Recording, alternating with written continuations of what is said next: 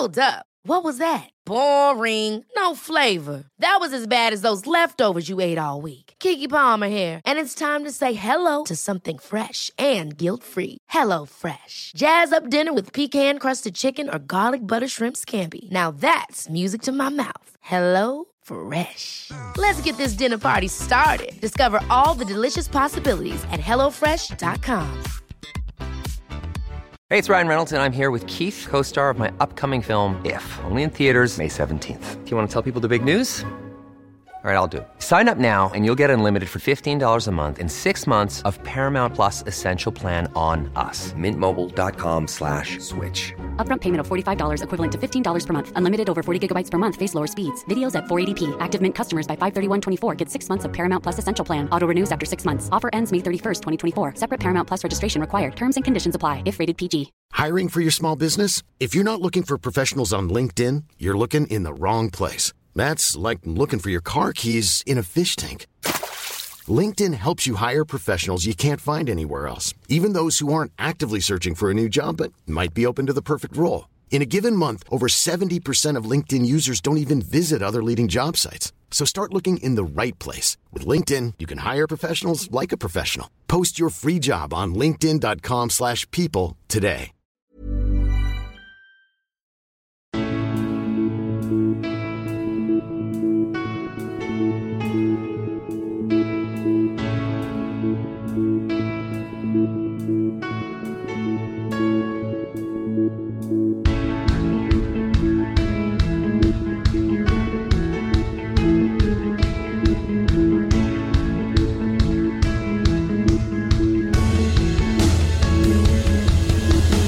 Bienvenidos a Alineación Indebida. Santa Madre de Dios, que acabamos de ver? Chelsea 4, Manchester City 4. Parece mentira, pero es verdad. Libra por libra, Sterling por Sterling, no era una lucha igualada, pero acabó haciendo que fuese empate el jugador al que el Manchester City puso en el escaparate. Con el golpe de una palma, Cole Palmer marcó el definitivo octavo gol del partido. Y quien parece ya ido es el Burnley. Otro día más, otra victoria no muy convincente, pero sí arrolladora del Arsenal. Y lloradora se podría denominar la situación del Tottenham. Qué rápido cambia la vida, qué rápido cambia el fútbol, qué rápido le remontaron a los Spurs unos lobos que siguen mordiendo. También en el reino animal, el león egipcio lideró la caza de abejas en Liverpool y a martillazos el West Ham tiró los árboles del Forest. Todo eso y muchísimo más hoy aquí en Alineación Indebida. Y para comentarlo todo en fantástico detalle, hoy junto a mí, Ander Iturralde, se encuentran tres espléndidos invitados indebidos y el primero de ellos es Rodrigo Cumbraos. ¿Cómo estás, Rodri? Hola, eh, pues bien, bien, la verdad, estoy bien, un poco, poco, poco cansado, ¿no? De- del fin de semana, pero bien, por el resto bien. Bien, fantástico. Eh, quien no está tan bien, pero va a hacer el esfuerzo, veremos cuántos minutos va a durar en el podcast de hoy. Recién vuelto del Sánchez Pizjuán es Juan Di Mata. ¿Cómo estás, Juan Di? Eh, me gusta más lo de Pizjuandi, Ya. pero bueno. eh, una jornada de, de Premier emocionante como siempre. Pasaron cosas Pero, pero esto qué es, interesantes, Gonzalo, cállate. Pasaron cosas interesantes y emocionantes. pero esto qué es, alguien me explica qué Eh, el? Barley se va camino segunda, el Liverpool lucha por la Premier y yo estoy fatal. Eso lo digo todo. Sí, sí, sí. Veremos cuántos minutos aguanta, aguanta Juan en el programa de hoy. Llegaremos a lo del Liverpool y alguna cosa más. No va a estar para todo el programa. ah, es una aparición relámpago suya para hablar del Chelsea Manchester City. Es Gonzalo Daniel Carol. ¿Cómo estás, Gonzalo? Se me escucha bien, ¿no? Sí, mejor que a Juan Di. Sí. Mucho mejor de que escuché hablar a Juan, Di, realmente. Eh, me ha alegrado el día, la verdad. Eh, también espero que esto permita que no hable del Sevilla, que no de la turra como todos los programas. Así que bien, o sea, recuperándome de lo que fue un partido absolutamente loco, que no tuvo sentido alguno. Otro más del Chelsea, como parece que va a ser cada vez que juegue contra otros rivales del Big Six. Hmm. Pero bueno, acá estamos para hacer una aparición fugaz, hablar un poquito, reaccionar, insultar a Anthony Taylor y, y ya ir para casa. Eh, es, es increíble, Gonzalo, tú, o sea, el discípulo definitivo de Miguel Quintana, te has pasado al lado oscuro del arbitraje, ¿eh? No, ya está. O sea, yo en, en un momento dije, voy a evitar decir muchas cosas, pero es que ya es imposible. O sea, al final, el haber metido una herramienta como, como el VAR, que, Sí. de la cual yo estoy de acuerdo con su implementación, lo que no estoy de acuerdo es con su, su forma, con las formas en las que se utilizan. O sea, te llevan al final. ¿eh? Es que es imposible tener que eh, separar eso del resultado, porque al final también el hecho de que los No, ya, ya, pero puedan de eso, de eso a decir Premier League corrupta y tal en, en Twitter, o sea, Ah, eso fue. hay algún que otro paso intermedio, es. Ahí, por las dudas, aprovechenme, aprovechenme estas últimas horas de mi posible vida que me quedan, porque es probable que vengan los masones a por mí. Madre eh, porque menudo lío se armó con ese tuit. eh. Igual, ojo, mayoría de, de reacciones positivas, por amplia mayoría. Ya, El ya. único problema es que me empezó a seguir como 15, y todos hinchas del United me empezaron a seguir, por lo que sea, por insultar al City te siguen hinchas del United. Me encantaría ver cuántos queden cuando empiece a decir, bueno, esto de que Ten Hag es alguien que apoya a, a golpeadores, a, a gente que, violen, que ejerce violencia contra la mujer, a ver cuántos se quedan, eso va a estar bueno realmente. Madre mía. Bueno, en todo caso, eh, saludamos y presentamos al último invitado del día de hoy, que sí que va a estar para el programa entero. Es el productor del documental Los Entresijos de la FIFA, que deberíais ver, disponible en Netflix. Es Miles Coleman. ¿Cómo estás, Miles? ¿Cómo estás, Ander? Aquí todo bien. Sí, todo tranquilo. Me siento un poco más inseguro por mi español hoy día porque voy a, voy a Lisboa eh, esta semana. Ajá. Estaba practicando mi portugués, entonces mi, mi castellano va a ser peor que nunca eh, en, este, en este programa, pero vamos a ver, si empiezo a hablar portugués me, me, me vas a corregir, ¿no? Nada, nada, nada. Aquí, aquí nos gusta a- a- hablar portugués inventado. Es decir, aquí muchas veces, en este podcast en particular, eh, fusionamos palabras del portugués y el español. Así que ya estamos acostumbrados. Todo bien, entonces. Todo bien, todo bien. Me gusta, me gusta. Fantástico. Ótimo, ótimo. Qué maravilla, qué maravilla. Eh, pues eso, venga, vamos ya. Eso, suscribís, eh, suscribíos al Patreon, suscribíos en Spotify, en iVoox, donde sea. Pronto, pronto además llegan novedades, así que gente, por favor, suscríbanse. Pero eh, evitando ya la turra, vamos a ir eh, a lo que hay que ir, al pastel. Eh, Chelsea 4, Manchester City 4. Eh, Rodri, vamos a empezar por ti. eh, y luego ya, o sea, que Gonzalo, entre como, como un huracán. Eh, reflexión principal de- del partido, un partido absolutamente absurdo, absolutamente genial por parte de, de un Chelsea que al fin está, está creciendo, al fin está floreciendo y un Manchester City que esta vez, pues bueno, fue, fue no, no sé si noqueado, pero sí golpeado y mandado a la lona más de una vez por un equipo que no tendría que haber sido capaz, pero fue capaz y, nos dio un eh, fantástico espectáculo eh, de fútbol. Sí, a ver, yo creo que lo más, lo más reseñable, lo más importante es que le metieron cuatro goles al Manchester City, que hacía muchísimo que no pasaba. Vi un tuit de Opta que decía que el último equipo que le había metido tres goles al Manchester City había sido el United en octubre de- del año pasado. Y, y claro, habían sido tres, hoy fueron cuatro.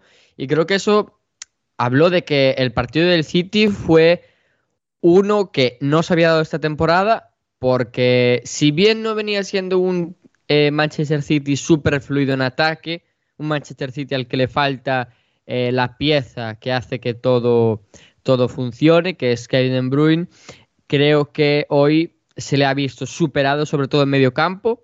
Eh, coincido con lo que tuiteaba Gonzalo de Rodri, bastante mal partido del español, eh, que el bueno lo, lo, lo decoró un poco con un gol bastante afortunado, pero creo que el City sufrió porque hoy creo que Guardiola intentó meter a Kanji como mediocentro en algún momento, como si fuese Stones, y no es lo mismo porque Stones con balón es probablemente uno de los mejores centrales del mundo, si no el mejor. Y, y creo que hoy Guardiola tendría que haber continuado con el doble pivote Bernardo, Silva y Rodri, que tan buen resultado le dio, sobre todo contra Manchester United hace nada, prácticamente dos semanas, o la semana pasada, no recuerdo. Y, y creo que eso, lo más importante que hay que destacar es que le metieron cuatro goles al Manchester City, que son cuatro goles y había recibido ocho. Le metieron en la mitad de los goles que había recibido y no creo que Guardiola esté muy contento siendo él un fanático del control y de, y de, y de mantener siempre eh, la portería cero desde hace unos cuantos años viene siendo eso un, un fanático del, del control y, de, y del aspecto defensivo, que eso nos lleva a ver quizás un City más aburrido. Hoy no lo fue porque el Chelsea también permitió muchos espacios y fue un partido de muchísima ida y vuelta y fue muy divertido, obviamente. Hmm, Total y absolutamente. Em, Gonzalo, ¿recuerdas cuál fue, en qué partido fue el último gol que el Chelsea le marcó al Manchester City? ¿Cómo? ¿A qué te refieres? ¿El último en el que el Chelsea le había marcado un gol? Sí, exacto. Fue un 2 a, un 2 a 1 o un 3 a 1 en contra. Porque No. sé que la temporada pasada nos cruzamos varias veces y no convertimos. ¿no? Por eso, es que el último gol que el Chelsea le marcó al Manchester City fue en la final de la Champions League en el año 2021 en Oporto. Ah, bueno, impresionante. Éramos otro Impresionante podcast en la- aquella época, Gonzalo. ¿Cómo ha llovido? Sí, cómo, ha- cómo ha llovido, cómo, cómo ha, ha corrido el río, impresionante, ¿eh? pero mm, nada, eh, creo que coincido en toda la lectura de, Rodri, de hecho, incluso los mejores momentos del, del equipo en el, en el partido fueron, o sea, del City en el partido fueron los momentos en los que Bernardo se acercó a, a Rodri, que abandonó un poco su zona como media punta y, y se acercó a jugar, a tener presencia en la base de la jugada y ahí dominar y meter un poco contra el Chelsea. Pero fue un partido en el que me sorprendió el- la poca capacidad de control que buscó tener eh, Guardiola, ¿no? Obviamente uno da por sentado que el hecho de alinear a Kanji en esa posición junto con, eh, junto con Rodri buscaba un poco más de lo mismo con otro perfil de defensor, eh, quizás un poco más rápido, con más capacidad para girarse y responder justamente al contragolpe. Se, se ha- se ha sobreconfiado Guardiola contra el Chelsea y pensaba que podía hacer lo que le diese la gana, que iba a funcionar igual.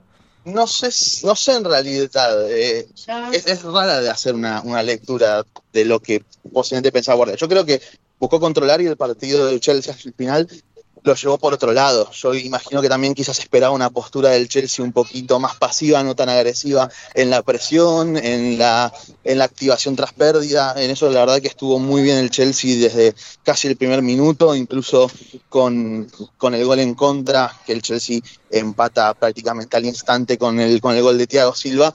Y, y se vio un equipo realmente muy fuerte en ese sentido, muy capaz de responder a lo que el City quería buscar desde el dominio. Obviamente el City iba a tener más la pelota, pero incluso mostrando la estadística del, del primer tiempo, uno veía que el Chelsea había tenido un 41% de posesión del balón, pero la sensación en cancha era incluso que había menos distancia, por, por, eh, insisto, por cómo el Chelsea buscaba quedarse tras pérdida, con, por cómo eh, presionaron, eh, los, eh, los, por ejemplo, los Gallagher, como jugadores como Caicedo, el propio Enzo, que recuperó muchas pelotas en campo rival, empujaban al equipo hacia adelante, y en eso el Chelsea estuvo realmente muy bien. Lamentablemente, primero, porque tenés un arbitraje bastante polémico de un árbitro que hace una semana estaba dirigiendo Championship, arruinó un partido, dirigió Champions y ahora le dieron el partido más importante, también condicionó un poco y después porque también eh, al final Guardiola tanto se queja de que eh, quiere controlar todo, de que quiere eh, que el, controlar la suerte en los partidos, que siempre va a haber ese condicionante y bueno, creo que esta vez el City también tuvo un poco de suerte por el gol del empate, perdón, por el gol que le da el 4 a 3, después por, bueno, por todo en general, ¿no? Por las ocasiones que el Chelsea desperdició, hay una de, de malo gusto que, que es increíble sobre el final del partido que manda por encima del, del travesaño estando de frente al arco de, de Ederson justo cuando ahí estaba llegando Rhys James todo el tiempo. Uno esperaría que... Un, si un remate de muy mal gusto. un, un remate de disgusto, la verdad. Eh, pero bueno, la realidad es que lo que me deja tranquilo por parte del Chelsea es que sigue siendo un equipo capaz de competir al máximo nivel en escenarios complejos, en escenarios ante equipos de igual nivel o superiores, porque tiene esos perfiles de jugadores, porque al final eh, gente como Sterling, como Gallagher, como Mudrik, cuando le tocó ingresar, como excelentes pasadores y lanzadores, te hacen del Chelsea un equipo muy peligroso al espacio. El tema es bueno, ver cómo puede trasladar o que vuelta a encontrarle Pochettino a todo eso bueno que hace el Chelsea cuando tiene espacios, a que el equipo también eh, pueda equilibrarse un poco y atacar cuando tocan equipos más débiles, que es lo que más le está costando claramente. Hmm. Que al final el balance termina siendo negativo, porque hiciste un partidazo, al igual que hiciste un muy buen partido ante el Arsenal y no te llevaste los tres puntos, pese a que eh, ante el Tottenham sí lo pudiste hacer. Sí, no, no, fan- La concha de tu fantástico. madre, Rodri. Eh, ¿El del City o el, o el de alineación indebida? No, no, no, eh, Rodri Cumbraos. Sí. obviamente. está acá. Pero bueno, ya imagino que tendrá tiempo de, de ahogar sus penas del partido de ante los Wolves. Sí. Y, y nada, igual quiero, quiero saber, quiero hacer una pregunta a Rodri de paso. Rodri, al margen de que después van a hablar del partido. No, no, pero es en serio. ¿Crees que eh, Postecoglou debería apostar por ir introduciendo a los Chelsea ante la ausencia de Madison de acá hasta el año que viene? Sí, hombre, creo que creo que no hay duda. Pero, porque- pero no, pero no lo va a hacer ni con una pistola en la cabeza, ¿eh? O sea, típico Claro, caso de jugador que dice que le gusta mucho un entrenador, pero luego no juega ni a las canicas. Mm. Sí, es impresionante. Yo creo que debería porque además el otro día eh, hizo una cosa un poco extraña porque puso a Sar por la izquierda cuando llevaba toda la temporada jugando Sí. en el interior derecho y creo que en uno de los dos interiores lo Celso te entra primero porque por las propias cualidades de futbolista y luego por las necesidades del equipo. Necesitas a alguien que conecte con los delanteros y el otro día Y con que sea y bastante más fino que Hoiber, o sea, y que lo Claro. Celso lo es. Claro. Claro. Hmm. Bueno, gente, me Venga. tengo que retirar, Ander. Venga, sí, que tienes que ir a jugar al balonmano. Venga, Bien. que, que haya, es, que más haya en la puerta del éxitos. Bien, muchas gracias, chicos. Abrazo a todos. Venga, Chau, un chau. abrazo. Chao, chao. Eh, y volviendo a, a Stamford Bridge, al Chelsea 4, Manchester City 4. eh, Miles, además de, bueno, o sea, en este partido tuvimos, o sea, no ya solo un espectáculo fabuloso, sino la narrativa añadida de los goles de Sterling, haciendo un muy buen partido en esta ocasión, marcándole al Manchester City. Y la gran joya de la corona del Manchester City los últimos años de su cantera, de su academia, después de Phil Foden, es Cole Palmer. Y Cole Palmer ha marcado el 4-4 final. Sí, magnífico, ¿no? Y la palabra que, que usaste, narrativa, así es, ¿no? Lo- Los pianistas profesionales no podrían hacer mejor. Y lo que, lo que más me gusta con, con Palmer como aficionado del equipo inglés, de la, de la selección inglesa, es que Cole Palmer es uno de los jugadores que hace dos años no habría pensado en él. Sí. O sea, era un nombre de muchos nombres en, en Man City. Si, si me hubieras dicho que va a ser un éxito entre Cole Oscar Bob y todos los demás, ¿no? Eh, como Chelsea en, los años pasados, no habría ele- elegido Cole Palmer, pero en este partido valió la pena. Parece un jugador de 40 millones de, de libras esterlinas que me sorprende mucho y qué frío, qué frío ese chico. Hacer ese penal en frente de su equipo um, a- antiguo, muy impresionantes y me, me impresionó mucho con su movimiento, no, no solo el, lo- el gol que hizo para, Hmm. para, para empatar el partido, pero todo el movimiento, el- su trabajo sin el balón y con el balón también. Y, y no, a, a- a veces hay partidos así, un 4 a 4 pa- pasa muy, muy poco, pero ese eh, en algunos sentidos es emblemático del- de, ese equipo de Pochettino, ¿no? Es un, es un equipo completamente al azar. No, no podrías hacer un apuesto en, ese equipo de, Chelsea. Y creo que las ideas de Pochettino están calculándose poco a poco con ese Chelsea. Y, creo que todos supimos que es el Chelsea de, de, de septiembre no, no iba a ser el Chelsea de ahora, pero me sorprendió un poco la rapidez de la transformación y hay, hay perseverancia, hay un poco de, eh, mucho más, ah, sí, mucho más fuerza mental en, Hmm. en ese equipo de ahora. Pero no, que un partidazo, o sea, ver un partido así eh, es un lujo del fútbol y ver dos grandes equipos así me, me, me hizo acordar, yo jugaba mucho, irónicamente jugaba mucho al FIFA, al, al videojuego de FIFA. Y luego hiciste un documental sobre la FIFA. Absolutamente. Y por, por eso, por eso, eh, fue, eso me inspiró. Sí. Y me acuerdo cuando estaba en, en la universidad, um, después de, después de una, una noche de, de- de algunas cervezas, volvimos a, volvíamos a, a- a nuestro piso para jugar a FIFA. Y borra, es, es como un juego de, de FIFA borracho, ese partido, ¿no? no, no había ningún sentido, pero me gustó mucho. Ver un partido así es uno de las Sí, de las alegrías de la vida. Especialmente porque no me gustan los dos equipos y nadie ganó. Es verdad, es verdad. Buena, buena, buena observación del aficionado del Manchester United. Luego llegaremos a lo del United, que mira, ha ganado un partido este fin de semana y ha ganado cuatro de los últimos cinco en la Premier League, que parece mentira, pero, pero ahí están los resultados. Eh, Rodri, ¿algún último detalle sobre, sobre el partido? Sobre, bueno, pues la mejoría del Chelsea para poder competir con este City, ¿no? Que cometió pues esto, varios errores de, planteamiento, como hemos explorado antes contigo y con, con Gonzalo. Eh, no sé, algo así que, realmente creas que, va a ser destacado? Eh, no, no. Creo que tengo que revisarlo y lo revisaré, pero... Y, el hilo mañana en arroba Rodrigo Cumbraos en Twitter. Sí, pero lo, lo revisaré porque creo que con Caicedo, sobre todo, me parece que el hype ha ido demasiado rápido. Ya. Porque si hoy el City al que no se le debería dejar correr ha podido correr es en gran parte culpa de Caicedo que se ha extralimitado en muchas jugadas, ha saltado muy pronto, ha, ido a por Bernardo a veces sabiendo que llegaba tarde. Tengo que echarle un ojo, pero no me gustó mucho el partido de, Caicedo.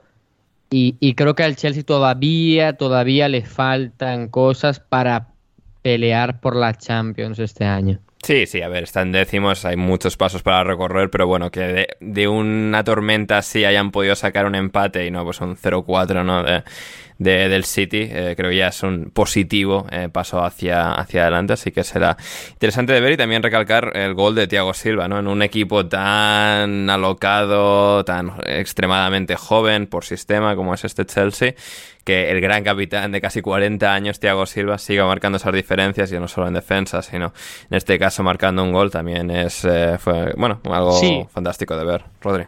O sea, no le, no le quito ni, ni un ni una pieza de mérito al Chelsea porque para que el Manchester City juegue como jugó hoy hay que incitarle a jugar así. Y, claro, muchas veces te puede salir mal porque el City obviamente siempre va a tener más oportunidades que tú y, tiene futbolistas bastante más decisivos, incluso cuando le falta Kevin De Bruyne, pero te arriesgas y últimamente eh, a Guardiola se le viene atragantando bastante Pochettino y sobre todo su presión, porque si vamos a los últimos enfrentamientos que tuvo con él, ya no con los del Tottenham, sino con, con la Champions, en el, eh, con el PSG, hay uno, una, un enfrentamiento, doble partido cuando la pandemia, que gana, se clasifica el City, pero el PSG le pone muchísimos problemas con su presión alta y el City y el City hoy también sufrió la presión alta de, de Pochettino que siempre le suele hacer mucho problema a, Guardiola y creo que hoy no se le puede quitar ni un ápice de mérito al, al, Chelsea, claro. Mm, muy bien dicho, no, es estupendo ahí. Y, eh, y, ahora saludamos al segundo cameo del día de hoy, que es nada más y nada menos que Héctor Crioc. ¿Cómo estás, Héctor? Hola Ander, hola a todos. Eh, muy bien, vengo, vengo en son de paz, pese a que hace unos segundos pues me han llegado ciertos insultos de uno de los integrantes de, este podcast, pero bueno, ¿Ah, vamos a... Sí, sí, sí, sí. Sorprendentemente, ¿eh? Sorprendentemente, no... Sí, mira, pues Héctor, ¿sabes lo que te va a sorprender más todavía? Dígamelo. Eh, eh, Juan habla. Buenas noches. ¡Qué maravilla! El Sevilla Betis, ¿eh? que no ha afectado a todos por igual. Sí, yo, yo estoy bien, vamos. Parece, parece sacado de un sketch. O sea, esto podría ser perfectamente un sketch de humor. que es más o menos lo que este podcast es, yo creo, ahora mismo. ¿eh? Um, yo creo que iba a monetizar bien, ¿eh? Yo lo ponía como es que A ver, a ver, desarrolla. Que yo lo, yo lo ponía como que es de humor, porque ahora mismo yo lo que estoy haciendo es un poco el ridículo. Aquí. La- eh, No, el voz ridículo no, a Juan, lágrimas. no, a ver, tú estás aquí demostrando un tesón, o sea, absolutamente inconmensurable. Así que, bien, bueno, ahora preguntaremos a Juan de un par de cosas y, Héctor, voy a pedir, voy a pedir que, que te, me, eh, te me lo lleves, ¿eh? A, a casita, darle un caldito o algo para... No, hombre, a mí mantenerme alejado de alguien con semejante voz. Y bueno, y aparte los insultos que, son el mismo dispositivo del que, desde el que te estoy hablando, a los que no he respondido, por supuesto. Sí, sí, sí. Pero, pero bueno. Eh, tú, Héctor, vienes de, yo vienes de otro partido, ¿no? Eh, eh, ¿Juan? Espera, a ver. Eh, ¿Cómo? Nada, nada, pensaba que querías decir algo. Eh, Héctor, eh, No, no, no, que, que quería decir que yo no estoy hablando por el mismo dispositivo por el que te he insultado. Por eso te puedo insultar fácilmente. Bueno, hablando, hablando es una conjetura. porque, eh, tú vienes de otro partido, Héctor. Tú acabas de volver Sí. de ver al Feyenoord. sí, sí, es correcto, pero no por evitar el, el gran derby o como lo llame ahora Tebas, sino porque yo creía que, que al ser el, no sé si el mejor partido de la jornada, pero lo mejor lo pondrían el, el domingo a las 9 y más viniendo el, el Betis de, de Europa League, pero bueno, que sabré yo estas cosas.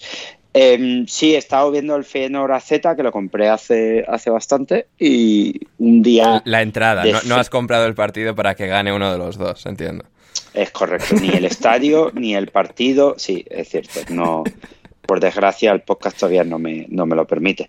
Eh, eh, buen partido a priori porque eh, dos de los que están arriba junto al PSV de, de José Pérez y nada, muy buen ambiente, estaba llenísimo, estaba llenísimo el Feyenoord Stadium, antiguamente conocido como La Bañera. Eh, lo que hace es un frío, de, pero, pero descomunal, ¿eh? Hace un frío hoy, tío, ¡buah! ¡Qué horror! Y yo iba bien abrigado, ¿eh? pero un frío horrible.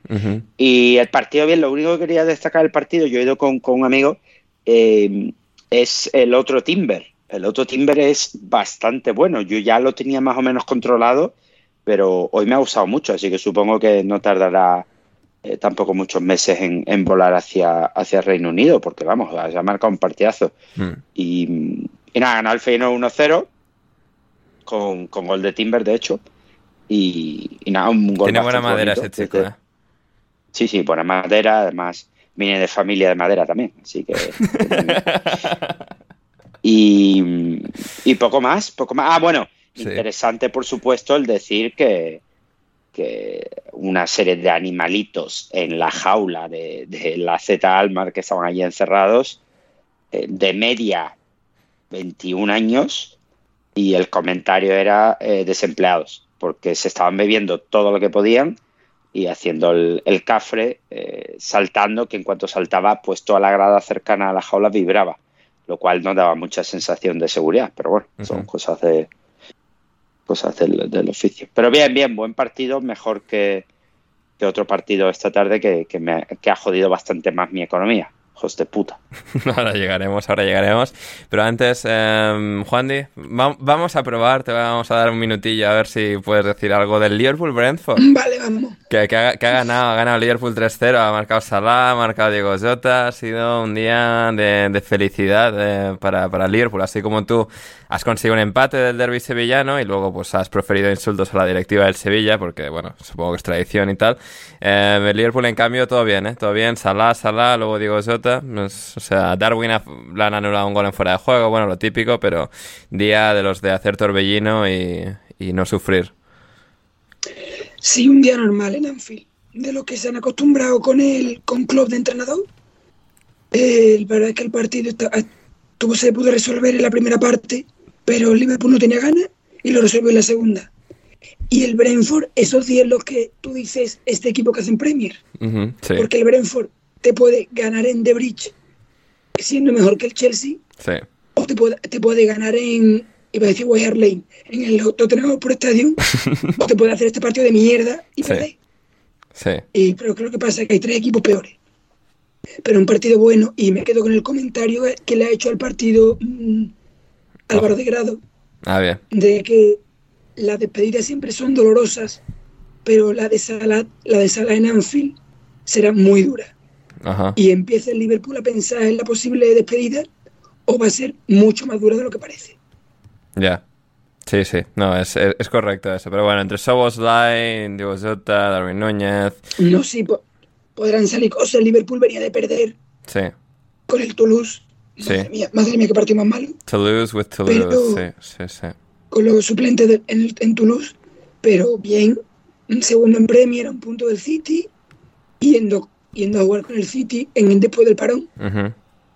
Así que yo la temporada verdad es que todas las los horrores que me están situando el equipo de blanco, los de rojo me, lo- me están por lo menos dando un poquito más de cariño y de amor, Sí, podemos decir. correcto, correcto. Sí, sí, sí. Eh, Em, ¿Puedo, ¿Puedo hacerte una pregunta, Ander, a ti, a ti?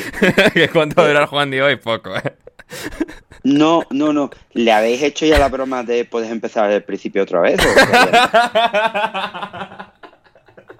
No, todavía no, todavía no. No, no, porque solo hemos hablado del Chelsea City y ese no lo había visto, así que no, no ha habido oportunidad, no había oportunidad. Bueno, pues a ver si, a ver si el siguiente. ah, eh, voy- claro, es que creo que no ha habido ningún 0-0. Imagínate hacerle esto con un 0-0. Sería precioso. Sería realmente precioso. Pero bueno. Lo sería, lo sería. Eh, pero bueno, eh, sí, hablando de... A ver, bueno, una cosa... a ver, no, no voy a intentar hacer la broma porque va a salir mal. En todo caso, eh, de, de Liverpool en noticias más positivas que la voz de Juan de es que han eh, liberado, ya de, han liberado de su secuestro al padre de, de Luis Díaz, le han puesto en, en libertad, gracias a Dios. Y eh, bueno, pues con esto se termina, por ahora, al menos una, una saga muy, bueno, eh, psicológicamente traumática, me- nos podemos imaginar. Y Luis Díaz aquí de nuevo fue de la partida, como contra el Luton, en este caso saliendo desde el banquillo, no marcando, pero bueno, siendo alguien que, es importante en este equipo y que, bueno, sobre todo si se marcha Salah en el momento que se marche, va a tener que adoptar más galones todavía. Así que muy bien el Liverpool, eh, excelente actuación contra, contra el Brentford, que bueno, pues al final el Brentford no todos los días les va a dar para ganar. Venían de una muy buena racha, ganando grandes partidos, Héctor, aunque tú quieras insistir con lo del partido del Everton. Así que, bien, bueno, pues aquí, aquí está eh, el Liverpool ganando. Eh, muy bien, vamos con el siguiente partido. Eh, Bournemouth... Bournemouth 2, Newcastle 0. Antes de ir contigo, Héctor, Rodri, sé que estabas viendo este partido también. ¿Qué, qué, qué- reflexión eh, te, te dejó? Vi, ah, grandes adulaciones por parte de nuestro eh, gran amigo John McKenzie, a Ryan Christie jugando de medio centro, a- al amigo de Héctor, Justin Kluivert, jugando de enganche, de media punta. Pequeños ajustes eh, de, de Iraola en en la pizarra para, bueno, aprovecharse de un Newcastle que estaba ahí desmembrándose ante, nuestros ojos, ¿no? Pero bueno, todavía había que ganarles.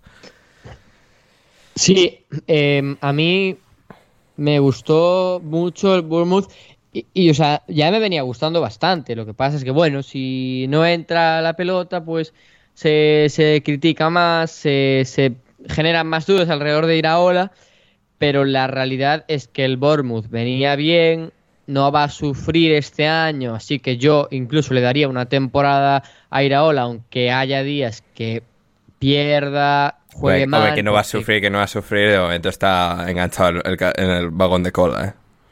Sí, sí, pero, pero me refiero que a la larga creo que hay tres equipos que van a descender y que no creo que salgan de donde están ahora mismo. O sea, lo creo firmemente además.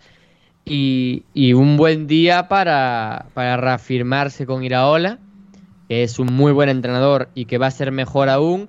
Pero también hay que poner en contexto que jugó contra un Newcastle que se parecía más al Newcastle pre eh, llegada de los saudíes que al Newcastle post eh, llegada de los saudíes, porque era un Newcastle que volvía a jugar con Joelinton de delantero centro, con un chico de la cantera eh, llamado Miley o en, en- en español se leería igual que el candidato a la presidencia de, de Argentina. Y que la cantante Miley Cyrus.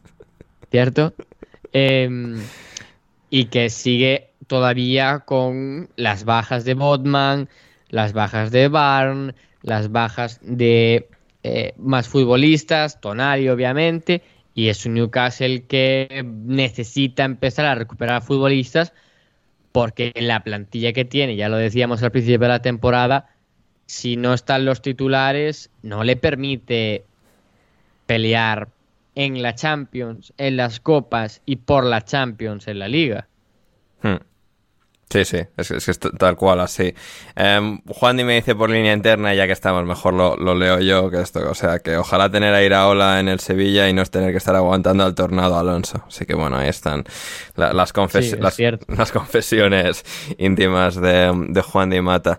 Eh, Miles, no sé si tuviste este partido, si, si te despertó algún tipo de opinión. Eh, el Bournemouth eh, teniendo este, esta gran actuación, esta importante victoria. Un Newcastle que bueno, empezó muy fuerte, comentamos contigo el día que que arrollaron al PSG, pero desde entonces con tantas lesiones no están pudiendo ser el mismo equipo. Sí, por el Newcastle. No sé si, si podemos organizar algo. Se, para, se, nos parte el alma. Para... Sí, sí, sí, absolutamente. No, no sé si UNICEF está pidiendo donaciones por ellos. Porque, mira, no, Ander, no, no. No, no, no, no es motivo de risa, perdón, hay, hay perdón, que... perdón, perdón, Sí, perdón. no, eh, tendrán que jugar con Emil Kraft. Sí. Eso es muy serio. Eso es mucho más peor que todos los abusos de derechos humanos en toda Arabia Saudita. Emil Kraft es, es un jugador fuera de, de, mi, de mi punto de vista moral. No, eh, y, yo uh, y, y, estoy también pensando en, en la imagen de, de Milei Cyrus, el nuevo presidente de Argentina, que me confundió un, un momento. Estoy tratando de, de enfocarme. No, sí. yo, yo, vi ese partido y, y Bournemouth me gustó mucho. Solanke es un jugador que siempre pensaba tenía un futuro y no sé, no sé qué pasó con, con él y, y tal vez pero este partido, magnífico, fantástico. Sí. Y, y, todavía, bueno, sí, tienen muchas lesiones, pero tienen muchos jugadores impresionantes todavía Newcastle. Tienen Trippier, tiene... Sí, tiene Shell. La Cells no es, no es perezoso tampoco. Y sí, no, eh, ese, ese partido de Bournemouth me impresionó mucho. Y me estaba, quería preguntar a ustedes y, a ti, Ander, ¿qué, qué piensan de, de Iraola? Por, porque en Inglaterra está hablando de Iraola como si fuera el, no sé, como el intern, eh, que, que va, va, a salir en un par de meses, que no tienen futuro, no tienen... No tienen Uh, sí, eh, está un poco sin esperanza, pero por mi punto de vista, Iraola es un, es un técnico impresionante. No, no sé qué, qué, piensas de él. Sí, a ver, aquí te explico un poco. A ver, está la opinión muy dividida. Juan Di, que no tiene voz, está a favor de Iraola. Rodri, que acaba de hablar, está a favor de Iraola. Yo estoy a favor de Iraola. Y ahora vamos a ir con Héctor, que no está a favor de Iraola. Pero bueno, en, en, a favor de Iraola yo voy a recalcar que sí, yo un poco lo que has dicho tú ahí, lo que ha dicho Rodri antes. Creo que al final le va a acabar saliendo. Creo que han, han, acusado en parte haber fichado relativamente mal jugadores que venían lesionados. Tyler Adams, que todavía no ha debutado. Alex Scott, que sí ha debutado, pero ha estado entrando y, saliendo. Y luego, pues creo que entre esos fichajes un tanto desacertados y que ha, el equipo creo que al final, a partir de lo bien que lo hizo con Gary O'Neill el año pasado, quizás se distorsionó un poquito el suelo, la base de, del equipo en cuanto a la calidad que, tenía la misma y creo que esto ha pesado un poco más. Pero bueno, después de pues unas primeras semanas bastante malas, de dolores de crecimiento, Héctor eh, al final pues contra, llega al Newcastle y la ola impacta con ira sobre las rocas de Newcastle en la costa de Bournemouth para ganar y arrollar como un tsunami, el ira tsunami. Eh, realmente, realmente no, no puedo añadir mucho más. No, no estoy en contra de Iraola. Me parece a mí que, a ver, eh, yo lo que creía es que estaba. A ver, tú eres fan del Bournemouth, que... también hay que recalcar esto. Al final claro, se vive de una no, manera no diferente. Te... A nosotros nos no, la pela si va sentido, real, en, en, en sentido real. No, no, no, tenía mucho sentido ahí, eh, por lo que cuentan desde allí, yo, yo ahora no vivo allí, eh, había mal ambiente en, el, en, la plantilla y ciertas decisiones sí que no, no le veía mucho sentido, pero eh, tú sabes que yo te lo había comentado que yo creía que nuestra única opción de, de salvarle la cabeza al señor Iraola es en, en Sheffield el día 25, creo que es, pero habiendo ganado al Newcastle arrollando o no arrollando, me da exactamente igual. Adelante con Iraola, aunque no esté jugando Kerkez, eh, con Alex con lesionado, o sea, a, a, pero a tope, a tope con él, a tope con él, sin ningún problema. Uh -huh. eh, y yo creo que sí que es cierto que, que, que, hay que darle tiempo, que tampoco estamos al nivel eh, Luton y, y- y Sheffield United, bueno, aunque Sheffield o Burnley, eh, estos días porque es cierto que el, que el equipo había, había mostrado mejoría, por ejemplo el día del Brentford, y en Brentford nos empatan en, en el último segundo. Em, Solanke hoy, eh, me hoy en, el, en los telegrames estos de, de Bournemouth decía eh, ¿Cuánta alguien- gente hay en estos grupos de Telegram en los que estás del Bournemouth, Héctor? había eh, en el que estoy hay 89 personas. Bien, bien. Eh, decía un chico que creo que es periodista local, no sé exactamente para qué medio en, en Bournemouth, que si Solanke metiera todas las que tiene, no estaría en el Bournemouth y que deberíamos dar todos los días gracias a Dios de que no las meta. Claro. Algo con lo que estoy bastante de acuerdo. Me da, me da un poco de pena Kerke, y no, en este caso no es por meterme con Kelly, que por lo que tengo entendido hizo buen partido, o sea que adelante. Y, y nada, pues a disfrutar lo- lo- la, la victoria y a prepararnos pues para, espero, ganar en Sheffield el, el día 25 y poco a poco pues que el equipo siga, siga adelante y que siga creciendo de la mano del entrenador, que, que ahí está, que no, no se le puede discutir y que no estoy en absoluto en contra, sino que me, me parece estupendo y me alegro mucho por Solanke además. Bien, bien. Fantástico, fantástico. Ah, ahí, no, no, sí. no, muy, muy, muy, muy, muy importante. A ver, a ver, a ver. Muchísimas gracias al señor Neto. por Ha, ha vuelto, ha vuelto, sí, sí. Ha vuelto Claro, con que, las que dos esto manos. que no sé si lo aclaramos, pero o sea, hace dos semanas cuando o sea, dijimos todo lo que dijimos de Neto, o sea, había dejado de jugar por lesión, que no nos habíamos dado cuenta de que se había lesionado porque no había sido nada grave, es decir, está una semana fuera, pero ahora ya, ya ha vuelto, es el portero tit- titular, Radu va a ser el suplente después de comerse la, la destrucción del City y, y Travers volverá al Stoke, imagino. Exacto, o sea que perfecto que haya vuelto con las dos manos Sí. y con lentillas puestas. o sea que eh, a tope con Neto. Y, y yo estaba mirando la plantilla, eh, no tenemos mala plantilla realmente, ¿eh? entre Tavernier, que está jugando bastante bien, eh, Solanke, Billing, eh, Outara, Traoré, Scott, incluso Ryan Christie, que yo creo que, bueno, hay días que es desesperante.